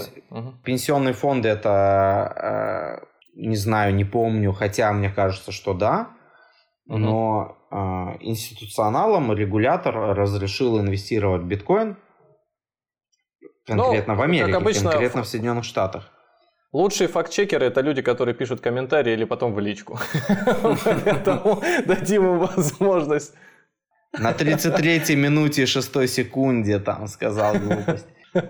Тоже мне эксперт. Возвращаясь к производителям видеокарт. Ну, то есть, получается, это же, наверное, не основные причины, по которым невыгодно мне, вот по сути, монополисту, да, вот у меня есть эти инструменты, которыми я могу добывать криптовалюту, деньги, по сути, из воздуха делать. И если тем более некоторые государства еще и позволяют, э, ну, признают их, то я же могу у них и занимать в долг для того, чтобы как минимум кассового разрыва избежать? Или что-то еще есть, почему я не могу этого делать? Изначально исторически майнили сначала на центральных процессорах. Просто компьютер, на котором стоял кошелек, являлся майнером. И это то, что придумал Сатоши Накамото, и это как бы концепция, да. Мой кошелек, мой компьютер, и я же майнер, и, и так и монеты новые появляются, и транзакции происходят, и хранение монет, все вот таким способом. Сейчас это все стало промышленно. В какой-то момент люди стали майнить на видеокартах, потому что э, видеочипсет быстрее обрабатывает такой тип задачи, которая нужна для майнинга. Это случайно произошло, это просто вот как бы так исторически сложилось. А потом появились так называемые асики. Это не, не устройство, где архитектура процессора заточена только под решение этой задачи. В асике может быть там по 200, по 300, по 400 процессоров. И больше в нем ничего нету. Ну, там есть там какая-то оперативная память по минимуму, но в, а, в основном в нем процессоры и задача очень много считать, вырабатывая при этом, к сожалению, очень много тепла, которое все майнеры бьются, как отводить, потому что каждый асик это такой огромный горячий-горячий пылесос. Он очень шумный, он очень громкий, он очень греется. А, и вот как раз производители асиков, то есть производители видеокарт, это не их бизнес. Их бизнес приносит им больше, Акции Nvidia отлично росли в 2017 году и в прошлом году, как только эфириум а, растет. Плюс а, консенсус, на котором есть смысл майнить, то есть есть консенсусы, proof of work, например, у биткоина консенсус, а, на нем нет смысла майнить а, на видеокартах уже, потому что надо майнить на каких-то мощных устройствах, то есть на асиках. Например, для эфириума все еще актуально майнить на видеокартах, хотя э, создатели эфириума, один, од, э, ну, а, самый известный Виталик Бутерин, русскоязычный парень, которого в детстве увезли в Канаду, э, вообще он как бы канадец, но тем не менее русскоязычный. И вот Виталик Бутерин все время пугает всех, что вот-вот-вот-вот мы перейдем на новый вид консенсуса – и майнить э, уже не надо будет, или майнить надо будет, не, ну, короче, там они хотят с Proof of Work перейти на Proof of Stake, на абсолютно другой модель, как бы, экономическую. Поэтому видеокарта это что-то пока что работает, но не то, что будет всегда, и поэтому производителям видеокарт неинтересно. Uh-huh. А вот производителям асиков, а в основном это китайцы, это жутко интересно. Поэтому есть некая теория заговора. Я не очень люблю всякие такие конспирологические истории но тем не менее есть некие как бы, мнение, что они сначала производят новое оборудование сверхэффективное, на нем майнят, потом его упаковывают и продают нам, а сами выпускают новое поколение, на нем еще год-два майнят и продают нам как новое. И поэтому мы все в роли догоняющих. Не очень похоже на правду, но с другой стороны... Не очень похоже на анархи... анархию, очень как-то на капитализм даже похоже не сильно-то завуалированный. Коин, э, вообще, вообще все, что связано с криптовалютами, это как бы, это как бы Адам Смит там, наверное, где-то с небес просто хлопает в ладоши. Да, это ну, прямо... Или, ну, ну или из адских бездн, кому как. Ну да, да, да, или где-то... Либо в аду где-то, да. Я не знаю, где он сейчас, Адам Смит. А, это такой классический, да, либертарианский капитализм, когда тот, кто больше дает, например, кто больше купил uh-huh. оборудование для майнинга, больше зарабатывает. Тот, кто раньше зашел в эту историю, больше заработал. Ну, то есть, да, это такой капитализм. А я... если чуть в, сто... в сторону... А, ну давай, Никит, задай, потому что у меня такой чуть отвлеченный да, окей, вопрос. Окей, я, я, я далек от э, той области знаний, в которой ты все-таки имеешь э, специализацию, как ты сказал. Вот, и поэтому, ну, мне кажется, логично будет задать такой вопрос, особенно в контексте того, что последнее обсуждали мы.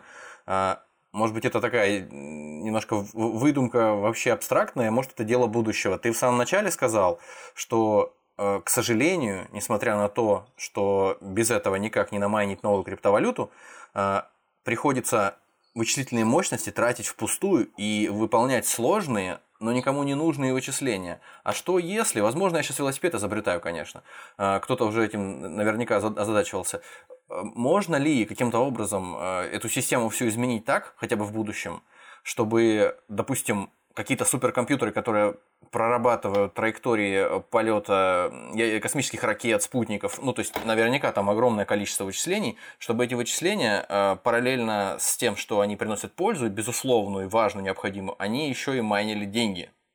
Сложный вопрос. Почему? Потому что, с одной стороны, Я не могу сказать нет, потому что, возможно, когда-нибудь появится какой-то такой алгоритм, и это будет великолепно. Но пока что это сложно с точки зрения логики представить. Почему? Потому что э, задача должна быть у всех одинаково сложная. То есть у всех должна быть одинаковая задача. Грубо говоря, это контрольная, на которой нужно дать одинаково сложную задачу, чтобы не какой-то выскочка отличник сразу ответил, а чтобы все подумали и кто-то один чуть быстрее успел ответить. Поэтому задача супер сложная и одинаковая. Ну, грубо говоря, одинаковая. Там на самом деле нужно подбирать нули в числе, ну то есть я не хочу сейчас грузить математическими вещами. У меня вопрос скорее из параллельного измерения. Я этот вопрос копил еще где-то, наверное, с самого начала, он мне как-то вот ассоциативно появился. Есть люди, которые кровью, потом, манной, хелсами, мечом и магией зарабатывают виртуальную валюту в онлайновых играх. Они ее точно так же продают на черном рынке. Там есть даже устоявшийся курс. То есть есть свои э, эти, трейдеры где-нибудь в Латинской Америке, в Китае.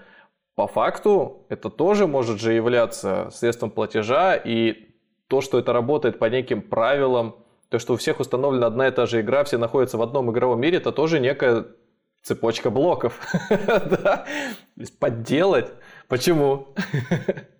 это не, это не построено на блокчейне чаще всего. Все это можно выключить э, нажатием одной кнопки на сервере э, производителя этой игры.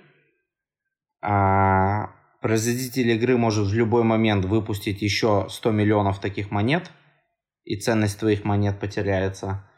Производители игры могут посадить, арестовать, его сервера могут выключить, а может произойти что угодно. Соответственно. В этот момент ты очень доверяешь своему производителю этой игры и этой площадки, по сути, как Центробанку.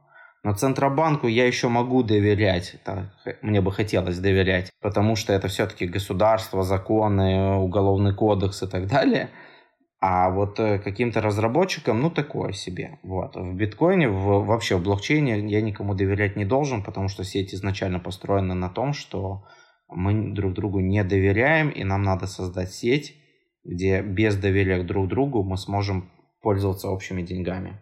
Угу. И так появляется доверие. У нас э, один из первых выпусков как раз про деньги и происхождение их. Э, этому мы очень большое внимание уделили. Кстати, по-моему, Никит, я в конце как раз про биткоин парочку слов-то все равно. Ну да, да, да. И у меня еще с того первого момента сложилось впечатление, что ты как раз э, скептик и негативщик в этом отношении. Ну, то есть, как бы консервативно так настроен к этому вопросу. Поэтому вот сейчас особенно ценно вот такой пазл складывается из двух частей, которые сложатся только если наши слушатели послушают первый выпуск, а потом вернутся сюда. Угу. На самом деле, ну, я тоже скептик. Же, вот так вот. На самом деле, я тоже скептик. Я считаю, что там, я, не, я, я думаю, что все слышали про э, Киосаки. Да, некоторые даже записали подкаст о нем. Ну вот, да. Собственно, там в квадранте денежного потока он четко говорит, что во что нужно инвестировать, во что не нужно инвестировать, в каких, каких пропорциях. Биткоин это супер волатильный инструмент супер прибыльный иногда, а иногда супер убыточный и э, высокорисковый. Высокодоходный, высокорисковый по терминологии э, Киосаки. Соответственно, угу. там обратная полная противоположность биткоина это недвижимость. Низкая доходность, но и низкие риски. Поэтому я не считаю правильным, когда люди инвестируют там больше, чем, грубо говоря, там четверть от тех денег, которые они вообще инвестируют не четверть ага. от всех денег, а четверть от своего портфеля инвестиционного в криптовалюты. Но, опять же, я могу быть неправ, и многие, кто инвестировали 100%, выиграли, а многие, кто инвестировали 100%, но не в удачный момент, проиграли. У меня есть знакомые, которые всегда покупают на пике прокатился, э, э, закупился на хаях, прокатился на любимая наша поговорка, да-да-да.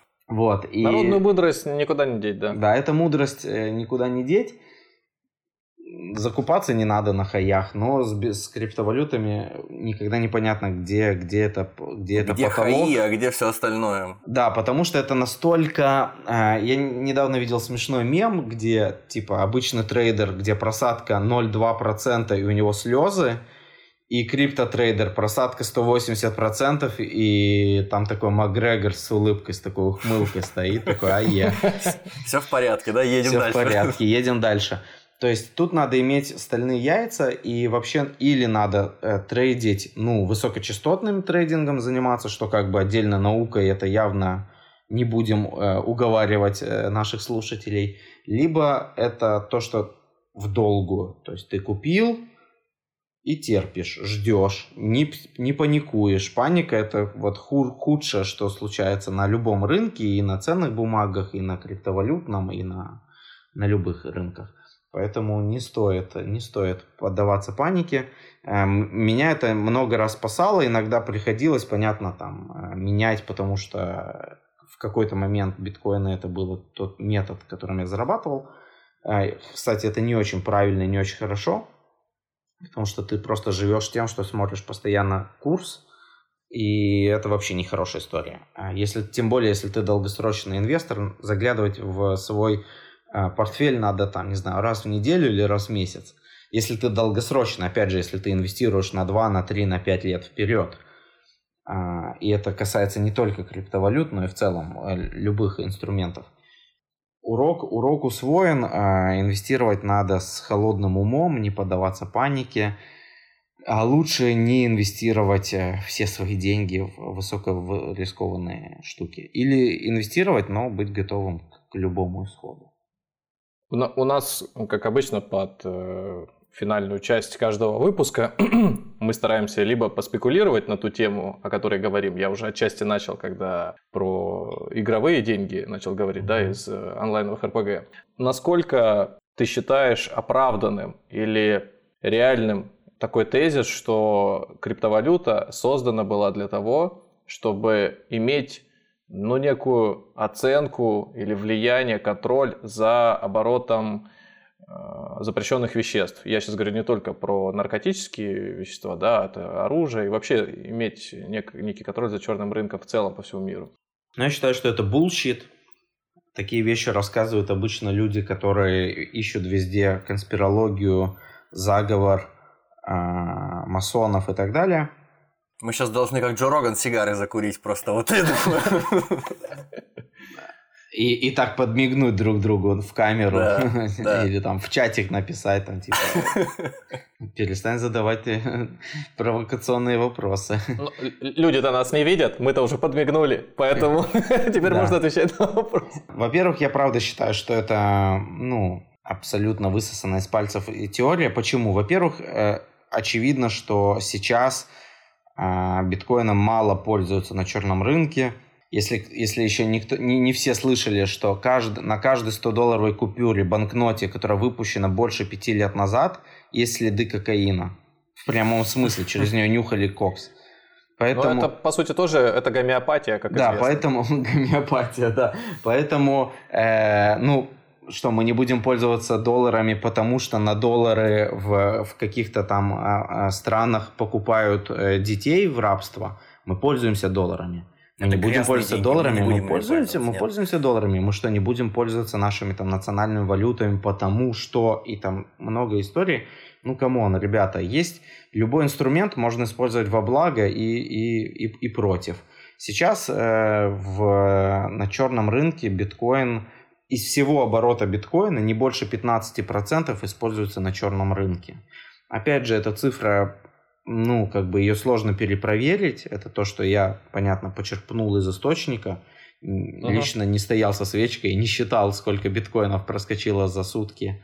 Но но это похоже на правду, потому что в основном а, все объемы биткоина это торги на биржах, и как раз торги на биржах видны и, и все события в, бит, в сети биткоина видны, поэтому технически это несложно посчитать, в отличие как раз от кэша, от долларов или от золотых слитков, которые сложно посчитать, с биткоином все просто. Это во-первых. Ну, то есть... Угу. Во-первых. Да, да. Во-вторых, биткоин сейчас, хоть я и рассказываю волшебные истории про децентрализацию и про трансграничность, и что я могу 300 миллионов долларов отправить за 10 секунд на другой континент, с одной стороны, с другой стороны, все страны, которые поступают мудро и принимают какие-то законы, связанные с биткоином, самая их главная задача ограничить ввод и вывод.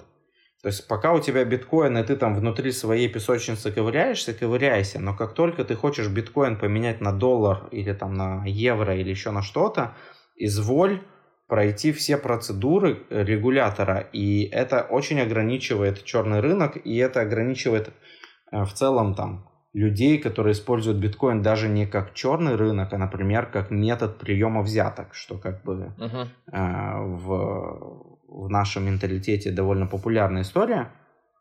Это очень сильно ограничивает, потому что ни, один, ни, ни одна платежная система, ни один обменник, ни один банк не даст тебе зачислить деньги на банковский счет, если ты говоришь, я обменял 100 биткоинов и дайте ко мне сейчас э, 40 миллионов долларов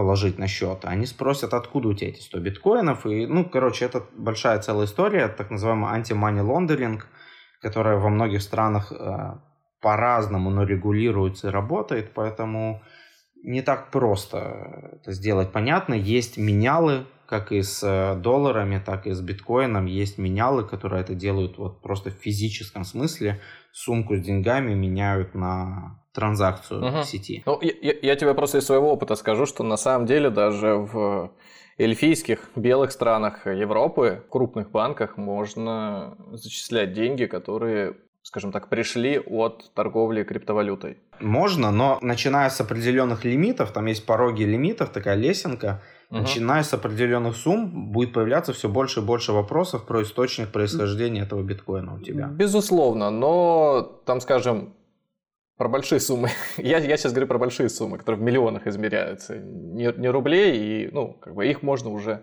как-то соизмерять с тем, что простому человеку будет достаточно все равно. Это, это скорее я сейчас даже в пользу биткоина накинул, да, я не э, как-то пытаюсь э, демонизировать эту валюту, я скорее накидываю те вопросы, которые часто сам слышу и которые, ну, наверное, наши слушатели э, тоже задаются этими вопросами. Следующий тезис которые также присутствуют, что неважно, какая криптовалюта, это может быть биткоин, это может быть Ethereum, еще что-то, Dogecoin тот же самый, он может за счет неподконтрольной эмиссии э, разрушить экономику отдельной маленькой э, страны. То есть, если по стечению обстоятельств, да, по-моему, где-то в, в странах э, Средней Азии, как раз где сборище э, гидроэлектростанций, да, по сути электроэнергия дешевая, можно там поставить вот такую ферму, неважно кем ты будешь, китайским предпринимателем, нидерландским, э, американским. Вот ты скупил там участок земли в несколько тысяч гектар, все заставил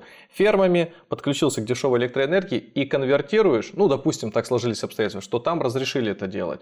То есть ты в моменте можешь в экономику страны вбросить дополнительные деньги, которые существенно повлияют на инфляцию и вообще на положение дел.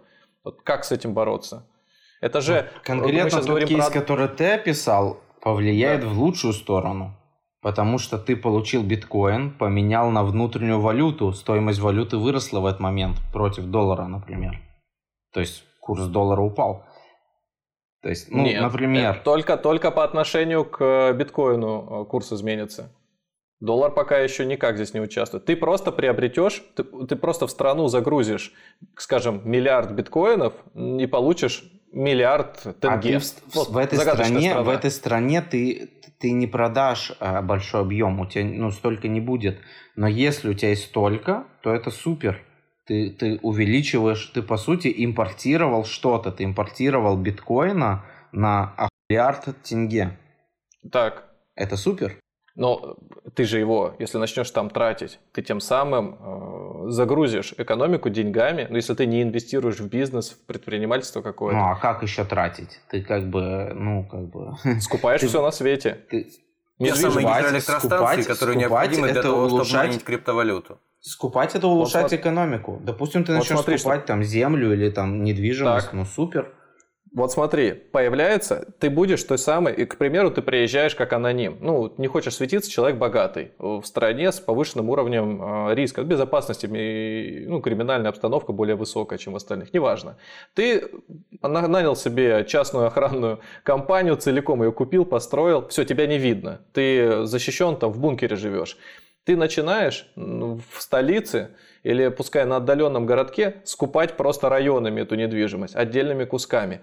Ты, по сути, да, инвестируешь в экономику, но ты тем самым побуждаешь продавцов недвижимости на следующий день ставить цену xxx процентов больше. Соответственно, ты вроде как, тебе не проблема. Ты можешь зарабатывать еще и еще, и тем самым насыщать продавцов новыми деньгами. А что делать с покупателями, которые хотят, там, рожают новых детей, хотят куда-то заехать? Молодая семья. Они же никогда в жизни не достигнут этого. И сегодня они э, посмотрели, цена стоит там тысячу местной валюты, чихнули, она уже 2 миллиона. Это и они в рабство с, дешевой ипоте, с дешевой ипотекой вот в последние Смотри. полтора года такая же история случилась, не говоря уже о никаких биткоинах. Смотри, то, что ты описываешь, это в целом про экономику, а не про биткоин кон- конкретно, да? Но если ну взять ну, да, все-таки да. этот пример и разобрать, то это прекрасный пример, потому что с, с твоей точки зрения ты пытаешься объяснить, почему капитализм это плохо, почему плохо, когда у человека, у которого есть деньги, он резко начинает там покупать что-то или еще э, как-то. Но на самом деле это прекрасно, потому что деньги попадают в экономику страны. Ты купил эту недвижимость, чувак, который тебе продал эту недвижимость, пошел, купил на эту, на эту стоимость что-то. Угу. Там, не знаю, купил автомобили, купил строительную технику, ну, да, да, да. купил еду, дал зарплаты рабочим, рабочие пошли на рынок, купили товар, и у тебя экономика страны усиливается. Усиливается экономика, становится, ну, как бы, например, дешевые, дешевые кредиты, дешевые э, став, низкая ставка. Чем, чем ниже ставка, тем доступнее ипотека. И да, недвижимость растет в цене, но при этом недвижимость растет в цене и не только у того, который покупает ее, но и у всех, кто ей уже владеет. А те, кто еще не владеют, но хотят, да, им чуть меньше повезло, но при этом они живут в стране, где стабильнее экономика, то есть выше вероятность заработать, плюс дешевый кредит, который может позволить взять ипотеку не под 20%, или там 10, как наши страны, а ну, то есть это больше актуально, и в выигрыше остаются те, э, скажем так, рантье, это те поколения, которые успели, урвали что-то до того, как э, золотой век начался. То есть если бы население не росло и вот затормозило, скажем, на уровне там, миллиона человек, вот, а, а стремление, чтобы было 10 миллионов, вот этим 9 будет житься хуже, потому что и деньги Нет. ограничены, уже будут Нет. распределены между всеми. Нет. А как? И цены будут расти? Нет.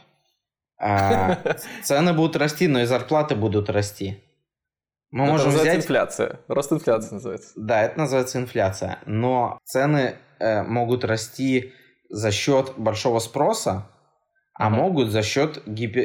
инфляция может быть за счет такая, а может быть за счет, например, того, что банк напечатал лишние пару там триллионов долларов. И это абсолютно две разные вещи, как говорят у нас в Одессе, это две большие разницы. Это две большие разницы. И поэтому говорить, что плохо, когда в экономику вливаются деньги, ну, блин, ну, на каком-то узком отрезке под микроскопом, да, но если отдалиться и посмотреть на благосостояние страны, благосостояние увеличится.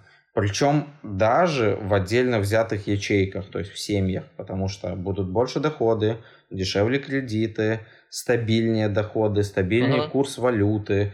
То есть это повлияет на очень много факторов. Продолжение, как бы, еще один тезис вытекает из предыдущего. Во время Второй мировой войны и до этого еще были ситуации, когда две э, воюющие между собой, два воюющие между собой государства специально похищала матрицы или использовала какие-то поддельные вещи для того, чтобы выпускать фальшивые банкноты. Это Тем происходило самым... столетиями буквально, не только Ну да, да, да, это, это и да, и, и гораздо раньше еще было. Суть в том, чтобы как раз создать э, тот самый, короче говоря, для того, чтобы обесценить валюту своей страны противника.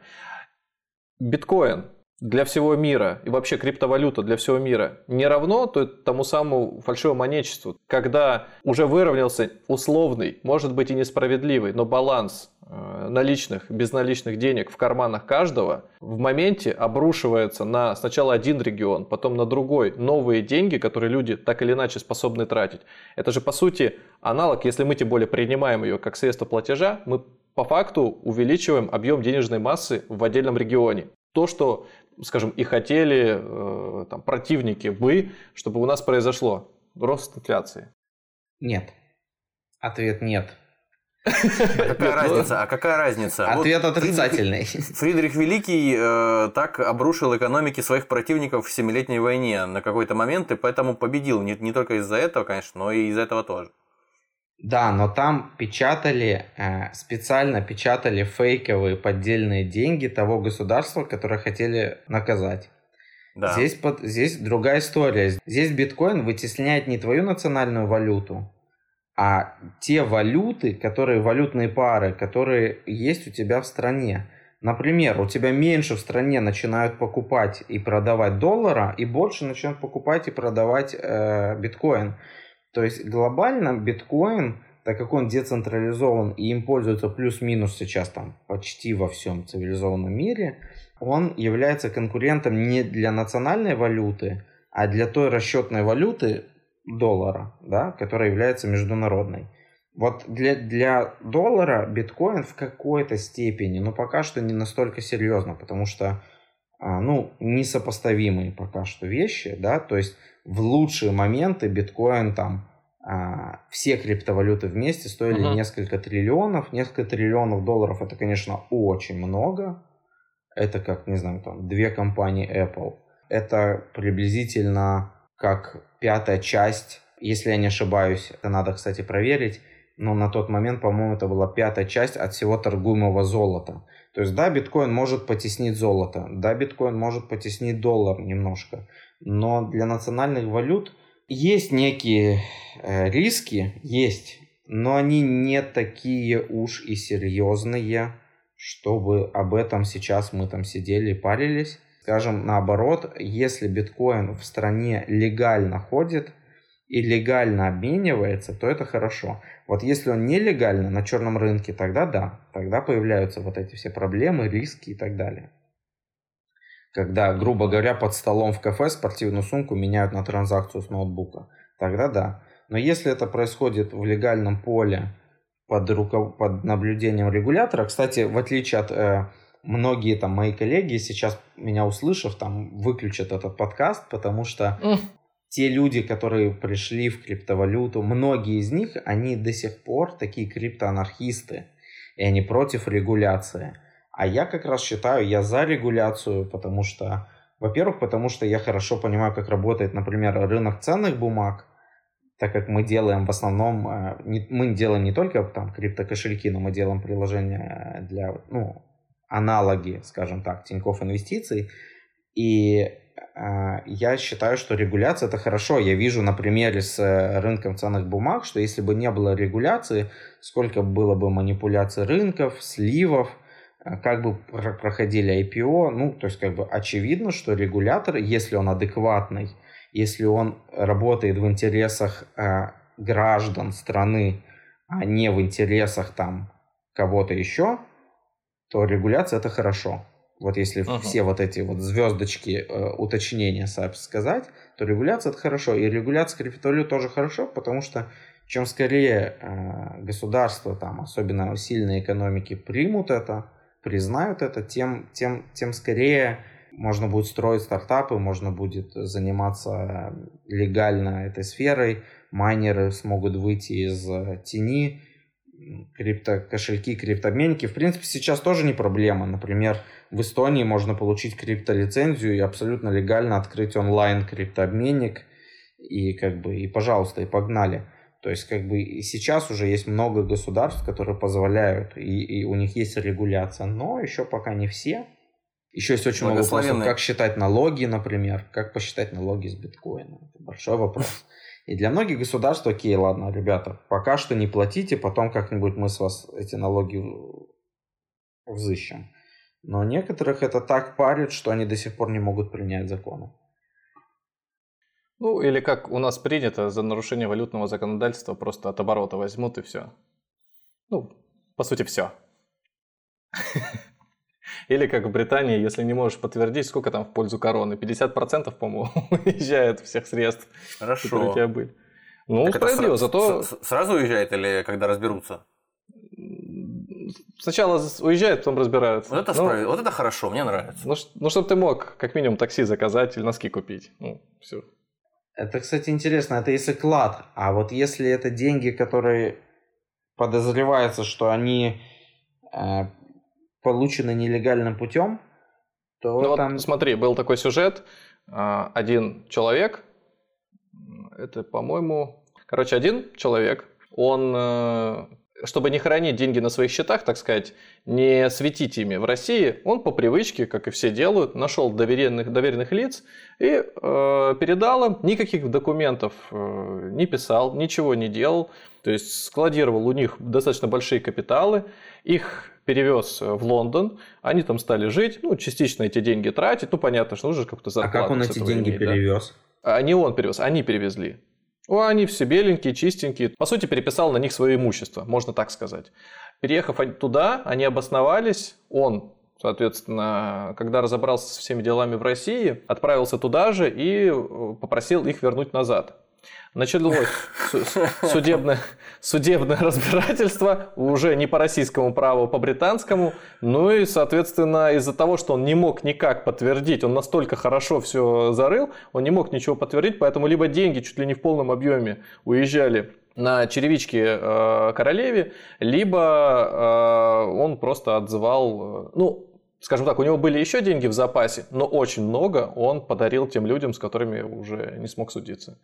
Вот. Я понимаю прекрасно, что если бы было бы и белый и прозрачный, или через там, современные уже технологии это делал, этого бы, наверное, не случилось. Но налоговое законодательство, э, в частности, да, и легализация, это очень такой серьезный инструмент карательный, который может в моменте, если ты не в ту юрисдикцию перегнал, неважно что, даже биткоины, наверное, их, конечно, просто так не заблокируют на счете пока еще, да, но деньги, полученные от них, это уже, может быть, скажем так, в одном направлении адресованы. То есть, получается, если ты диктатор, то да. тебе как бы биткоин это выход, да, получается? То есть, если ты диктатор, у которого деньги лежат в чемоданах... Конечно, конечно. Если ты диктатор... Ну... Если ты диктатор, Нет. если ты... Было же сколько кейсов, когда там чиновники получали биткоином взятку и с одной флешкой приходили в самолет. Вот просто вот в футболке, в джинсах и с флешечкой. Ему больше ничего не надо, у него все все на этом хардверном кошельке. Кошельки бывают софтверные, хардверные, ну, неважно. А, но на самом деле как раз регуляторика нужна для того, чтобы даже если ты получил биткоины нелегальным путем, ты их не смог окэшить потом в евро и в доллар, там, в фунт и так далее. То есть, как бы для То этого есть диктатор и... с флешкой прилетает на, на самолете просто эконом-классом куда-нибудь, хочет ее обналичить, эту флешку со своими биткоинами ну, где-нибудь. В Прибалтику. В Прибалтику, да, в Эстонию, в Богоспасаемую, в которой у Финика открыто юридическое лицо было. Вообще там все прекрасно, я знаю. Это почти что рай. Ну, в Прибалтике, на самом деле, пока Соединенные Штаты не взялись за эту территорию, у них все очень хорошо процветало. Вся Россия там, скажем так, кто-то хочет в Индийском океане полоскать ножки, а там бельишко стирали очень хорошо свою грязь. В Финском, в Финском заливе. Да, но да. сейчас уже это не совсем, во-первых, так. Во-вторых, да, именно, да. именно чтобы вот такие вот, ну, не только диктаторы, а в целом, скажем так, нехорошие люди, которые там получили эти биткоины за какую-то там не знаю. Нелегальную деятельность. Нелегальную деятельность, противоправную. Да, чтобы они не могли потом эти деньги окэшить. Угу. Просто все думают о многих людях, там, да, о человечестве, а я вот о диктаторах никто не думает. Я вот решил подумать о диктаторах немножко. Как вот им Ну, заботливый приходится. человек, да. гуманист. Я за гуманизм. Я думаю, что у нас э, сложилось общение, сложился диалог. И, а, Артем, я тебе предлагаю в качестве напутствия, я знаю, что ты хотел это сделать, в качестве напутствия сказать, потому что явно рынок криптовалюты, рынок э, вообще связанный с этой индустрией, он не очень предсказуемый и стабильный, требует, видимо, какого-то как минимум знания или интеллекта. Сейчас уже не на старте люди начинают, нет у них возможности с одного цента заработать миллион долларов, да, Поэтому, если ты можешь пару слов для наших слушателей сказать вот свою позицию, стоит ли туда врываться сейчас э, с горячей головой, или же вот все-таки на те самые 25% максимум, который ты говорил, э, стоит ограничиться? Ну, во-первых, да, наверное, надо сразу дисклеймер, что это не инвестиционная рекомендация. Э, во-вторых, э, надо понимать, моя, когда меня спрашивают, вот мне очень интересно, как работает, я хочу купить, я всегда говорю, слушай, потрать какую-то сумму на обучение. Обучение, конечно, не надо идти к каким-то шарлатанам, каким-то тетенькам в Инстаграме, которые тебя учат, как это работает. Кстати, очень, очень э, часто говорят, что биткоин это там пирамида или еще что-то. Не пирамида. Отлично биткоин будет существовать без твоих трех копеек. Любая пирамида выживает только если постоянно идет приток. Это не пирамида, но биткоин, как и любая другая валюта, это пузырь. И рубль, и доллар, и франк, фунт, любую валюту, которую мы возьмем, это пузырь. Вопрос только, когда он лопнет. Любой финансовый инструмент пузырь. Жить вообще опасно, деньги хранить опасно. Поэтому, и иметь их опасно. Поэтому, да, поэтому мы всегда несем некоторые риски. Нет, нет людей, которые не несут риски. Иногда они просто думают, что они не несут риски, но мы всегда несем риски. Хранить деньги что в ячейке, что в депозитарии, что в кэше, что в недвижимости, это всегда риск. Даже если кажется, что он низкий, бывает ниже, бывает выше. Но чтобы разобраться с криптой, во-первых, я рекомендую сначала почитать, что это такое, как это работает.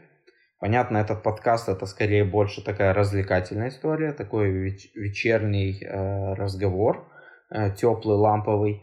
Но лучше почитать, как это работает, инвестировать только в те монеты, в те криптовалюты, которые уже себя успели зарекомендовать, либо принимать большие риски и инвестировать во что-то, что только сейчас, вчера появилось. Всегда отличать нормальные криптовалюты от каких-то фейков, потому что очень много на этом рынке шарлатанов, очень много.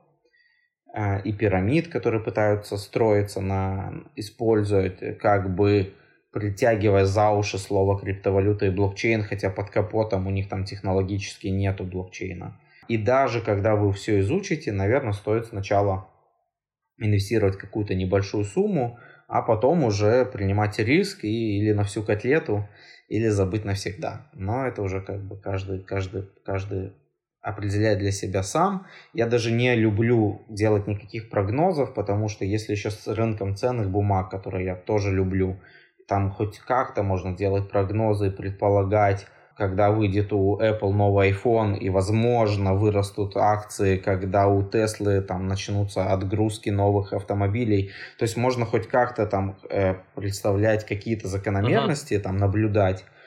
А, хотя тоже, кстати, это очень опасно, это тоже надо понимать, но это весело. Это вообще к этому ко всему нужно относиться так немножко с улыбкой. То с криптовалютами тем более я не могу прогнозировать. Сложно давать какой-то анализ. Не стоит верить людям, которые там обещают золотые горы, обещают, что биткоин сегодня стоит 45 тысяч долларов, а завтра 600 тысяч долларов. Э, как-то я считал, и прикидывал, что теоретически, теоретически, с точки зрения теории, биткоин может спокойно стоить 500 тысяч долларов за одну монету. Это сложно представить. Сегодня 45 тысяч долларов.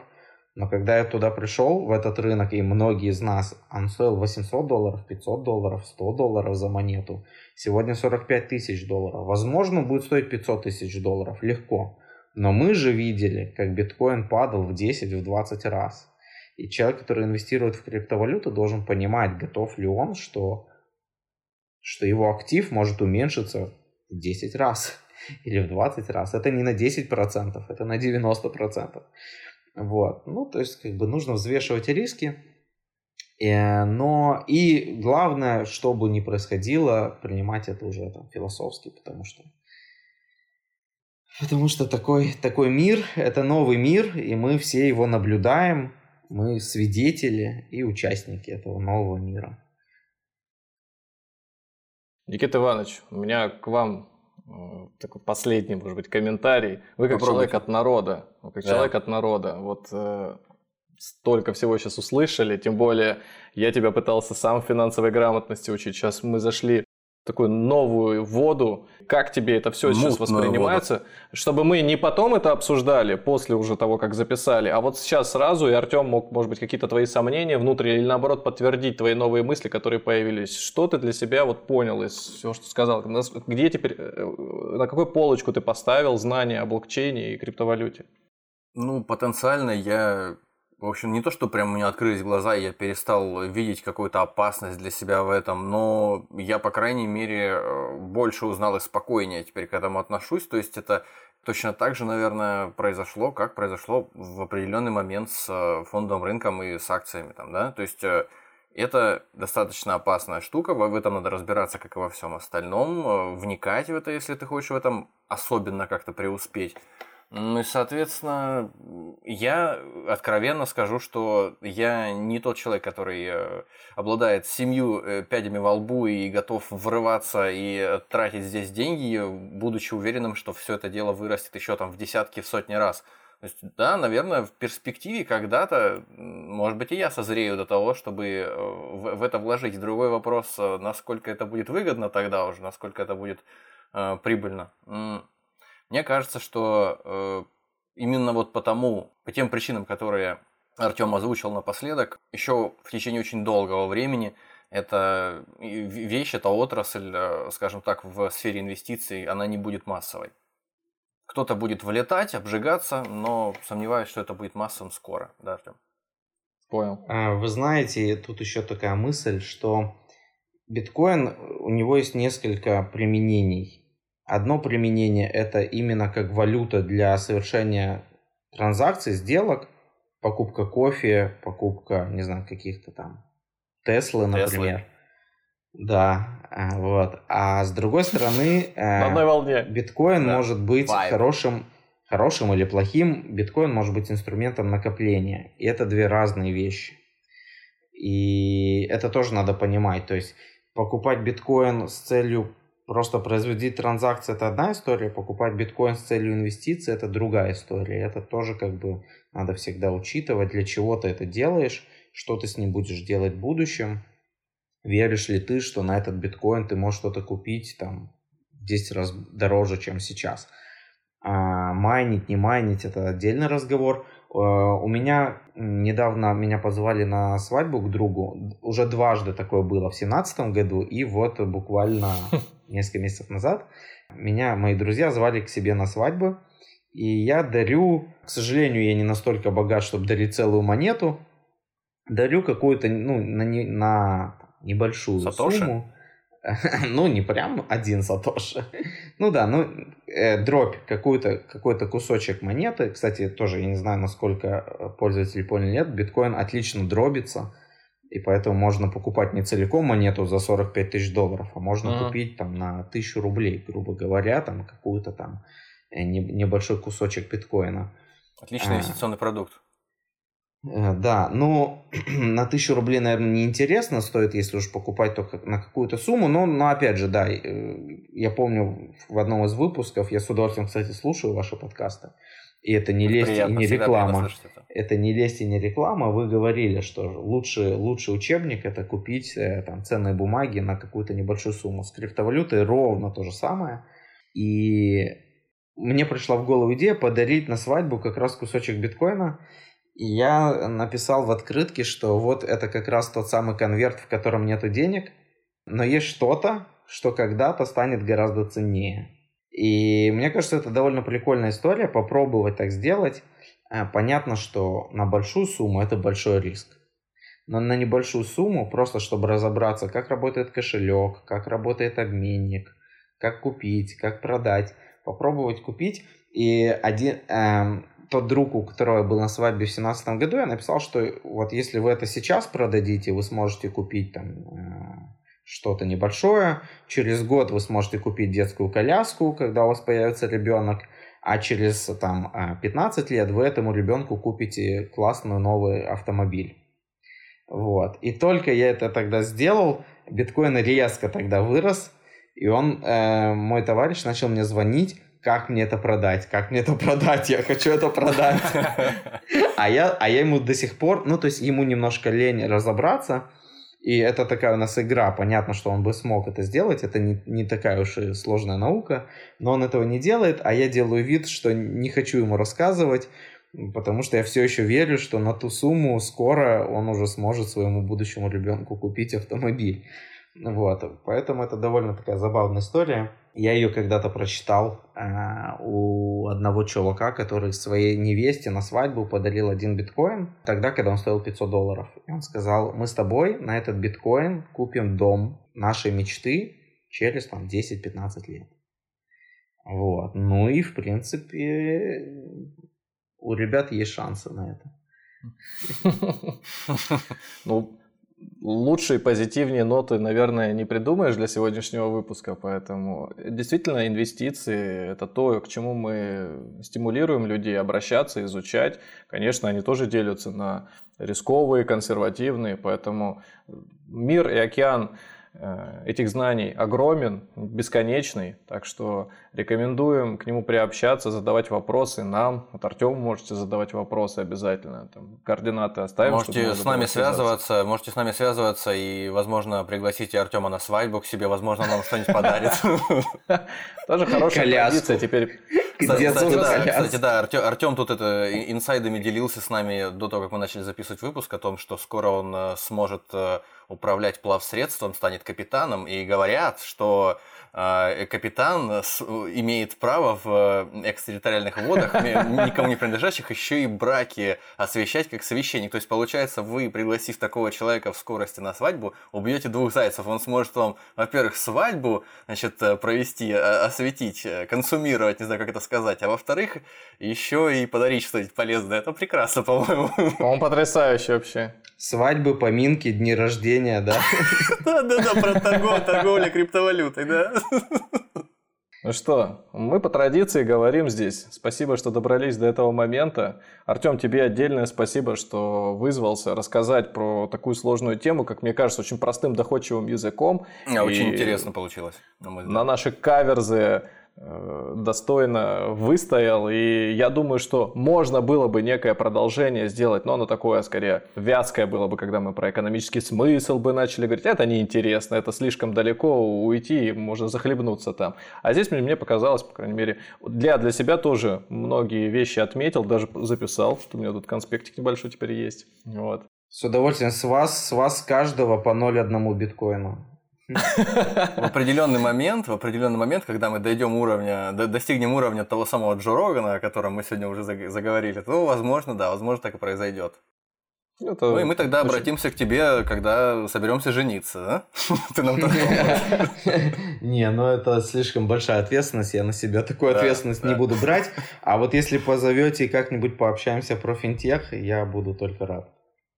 Отлично. Да, отлично. Ну что, всем спасибо. До новых встреч. Всего вам доброго. Пока-пока.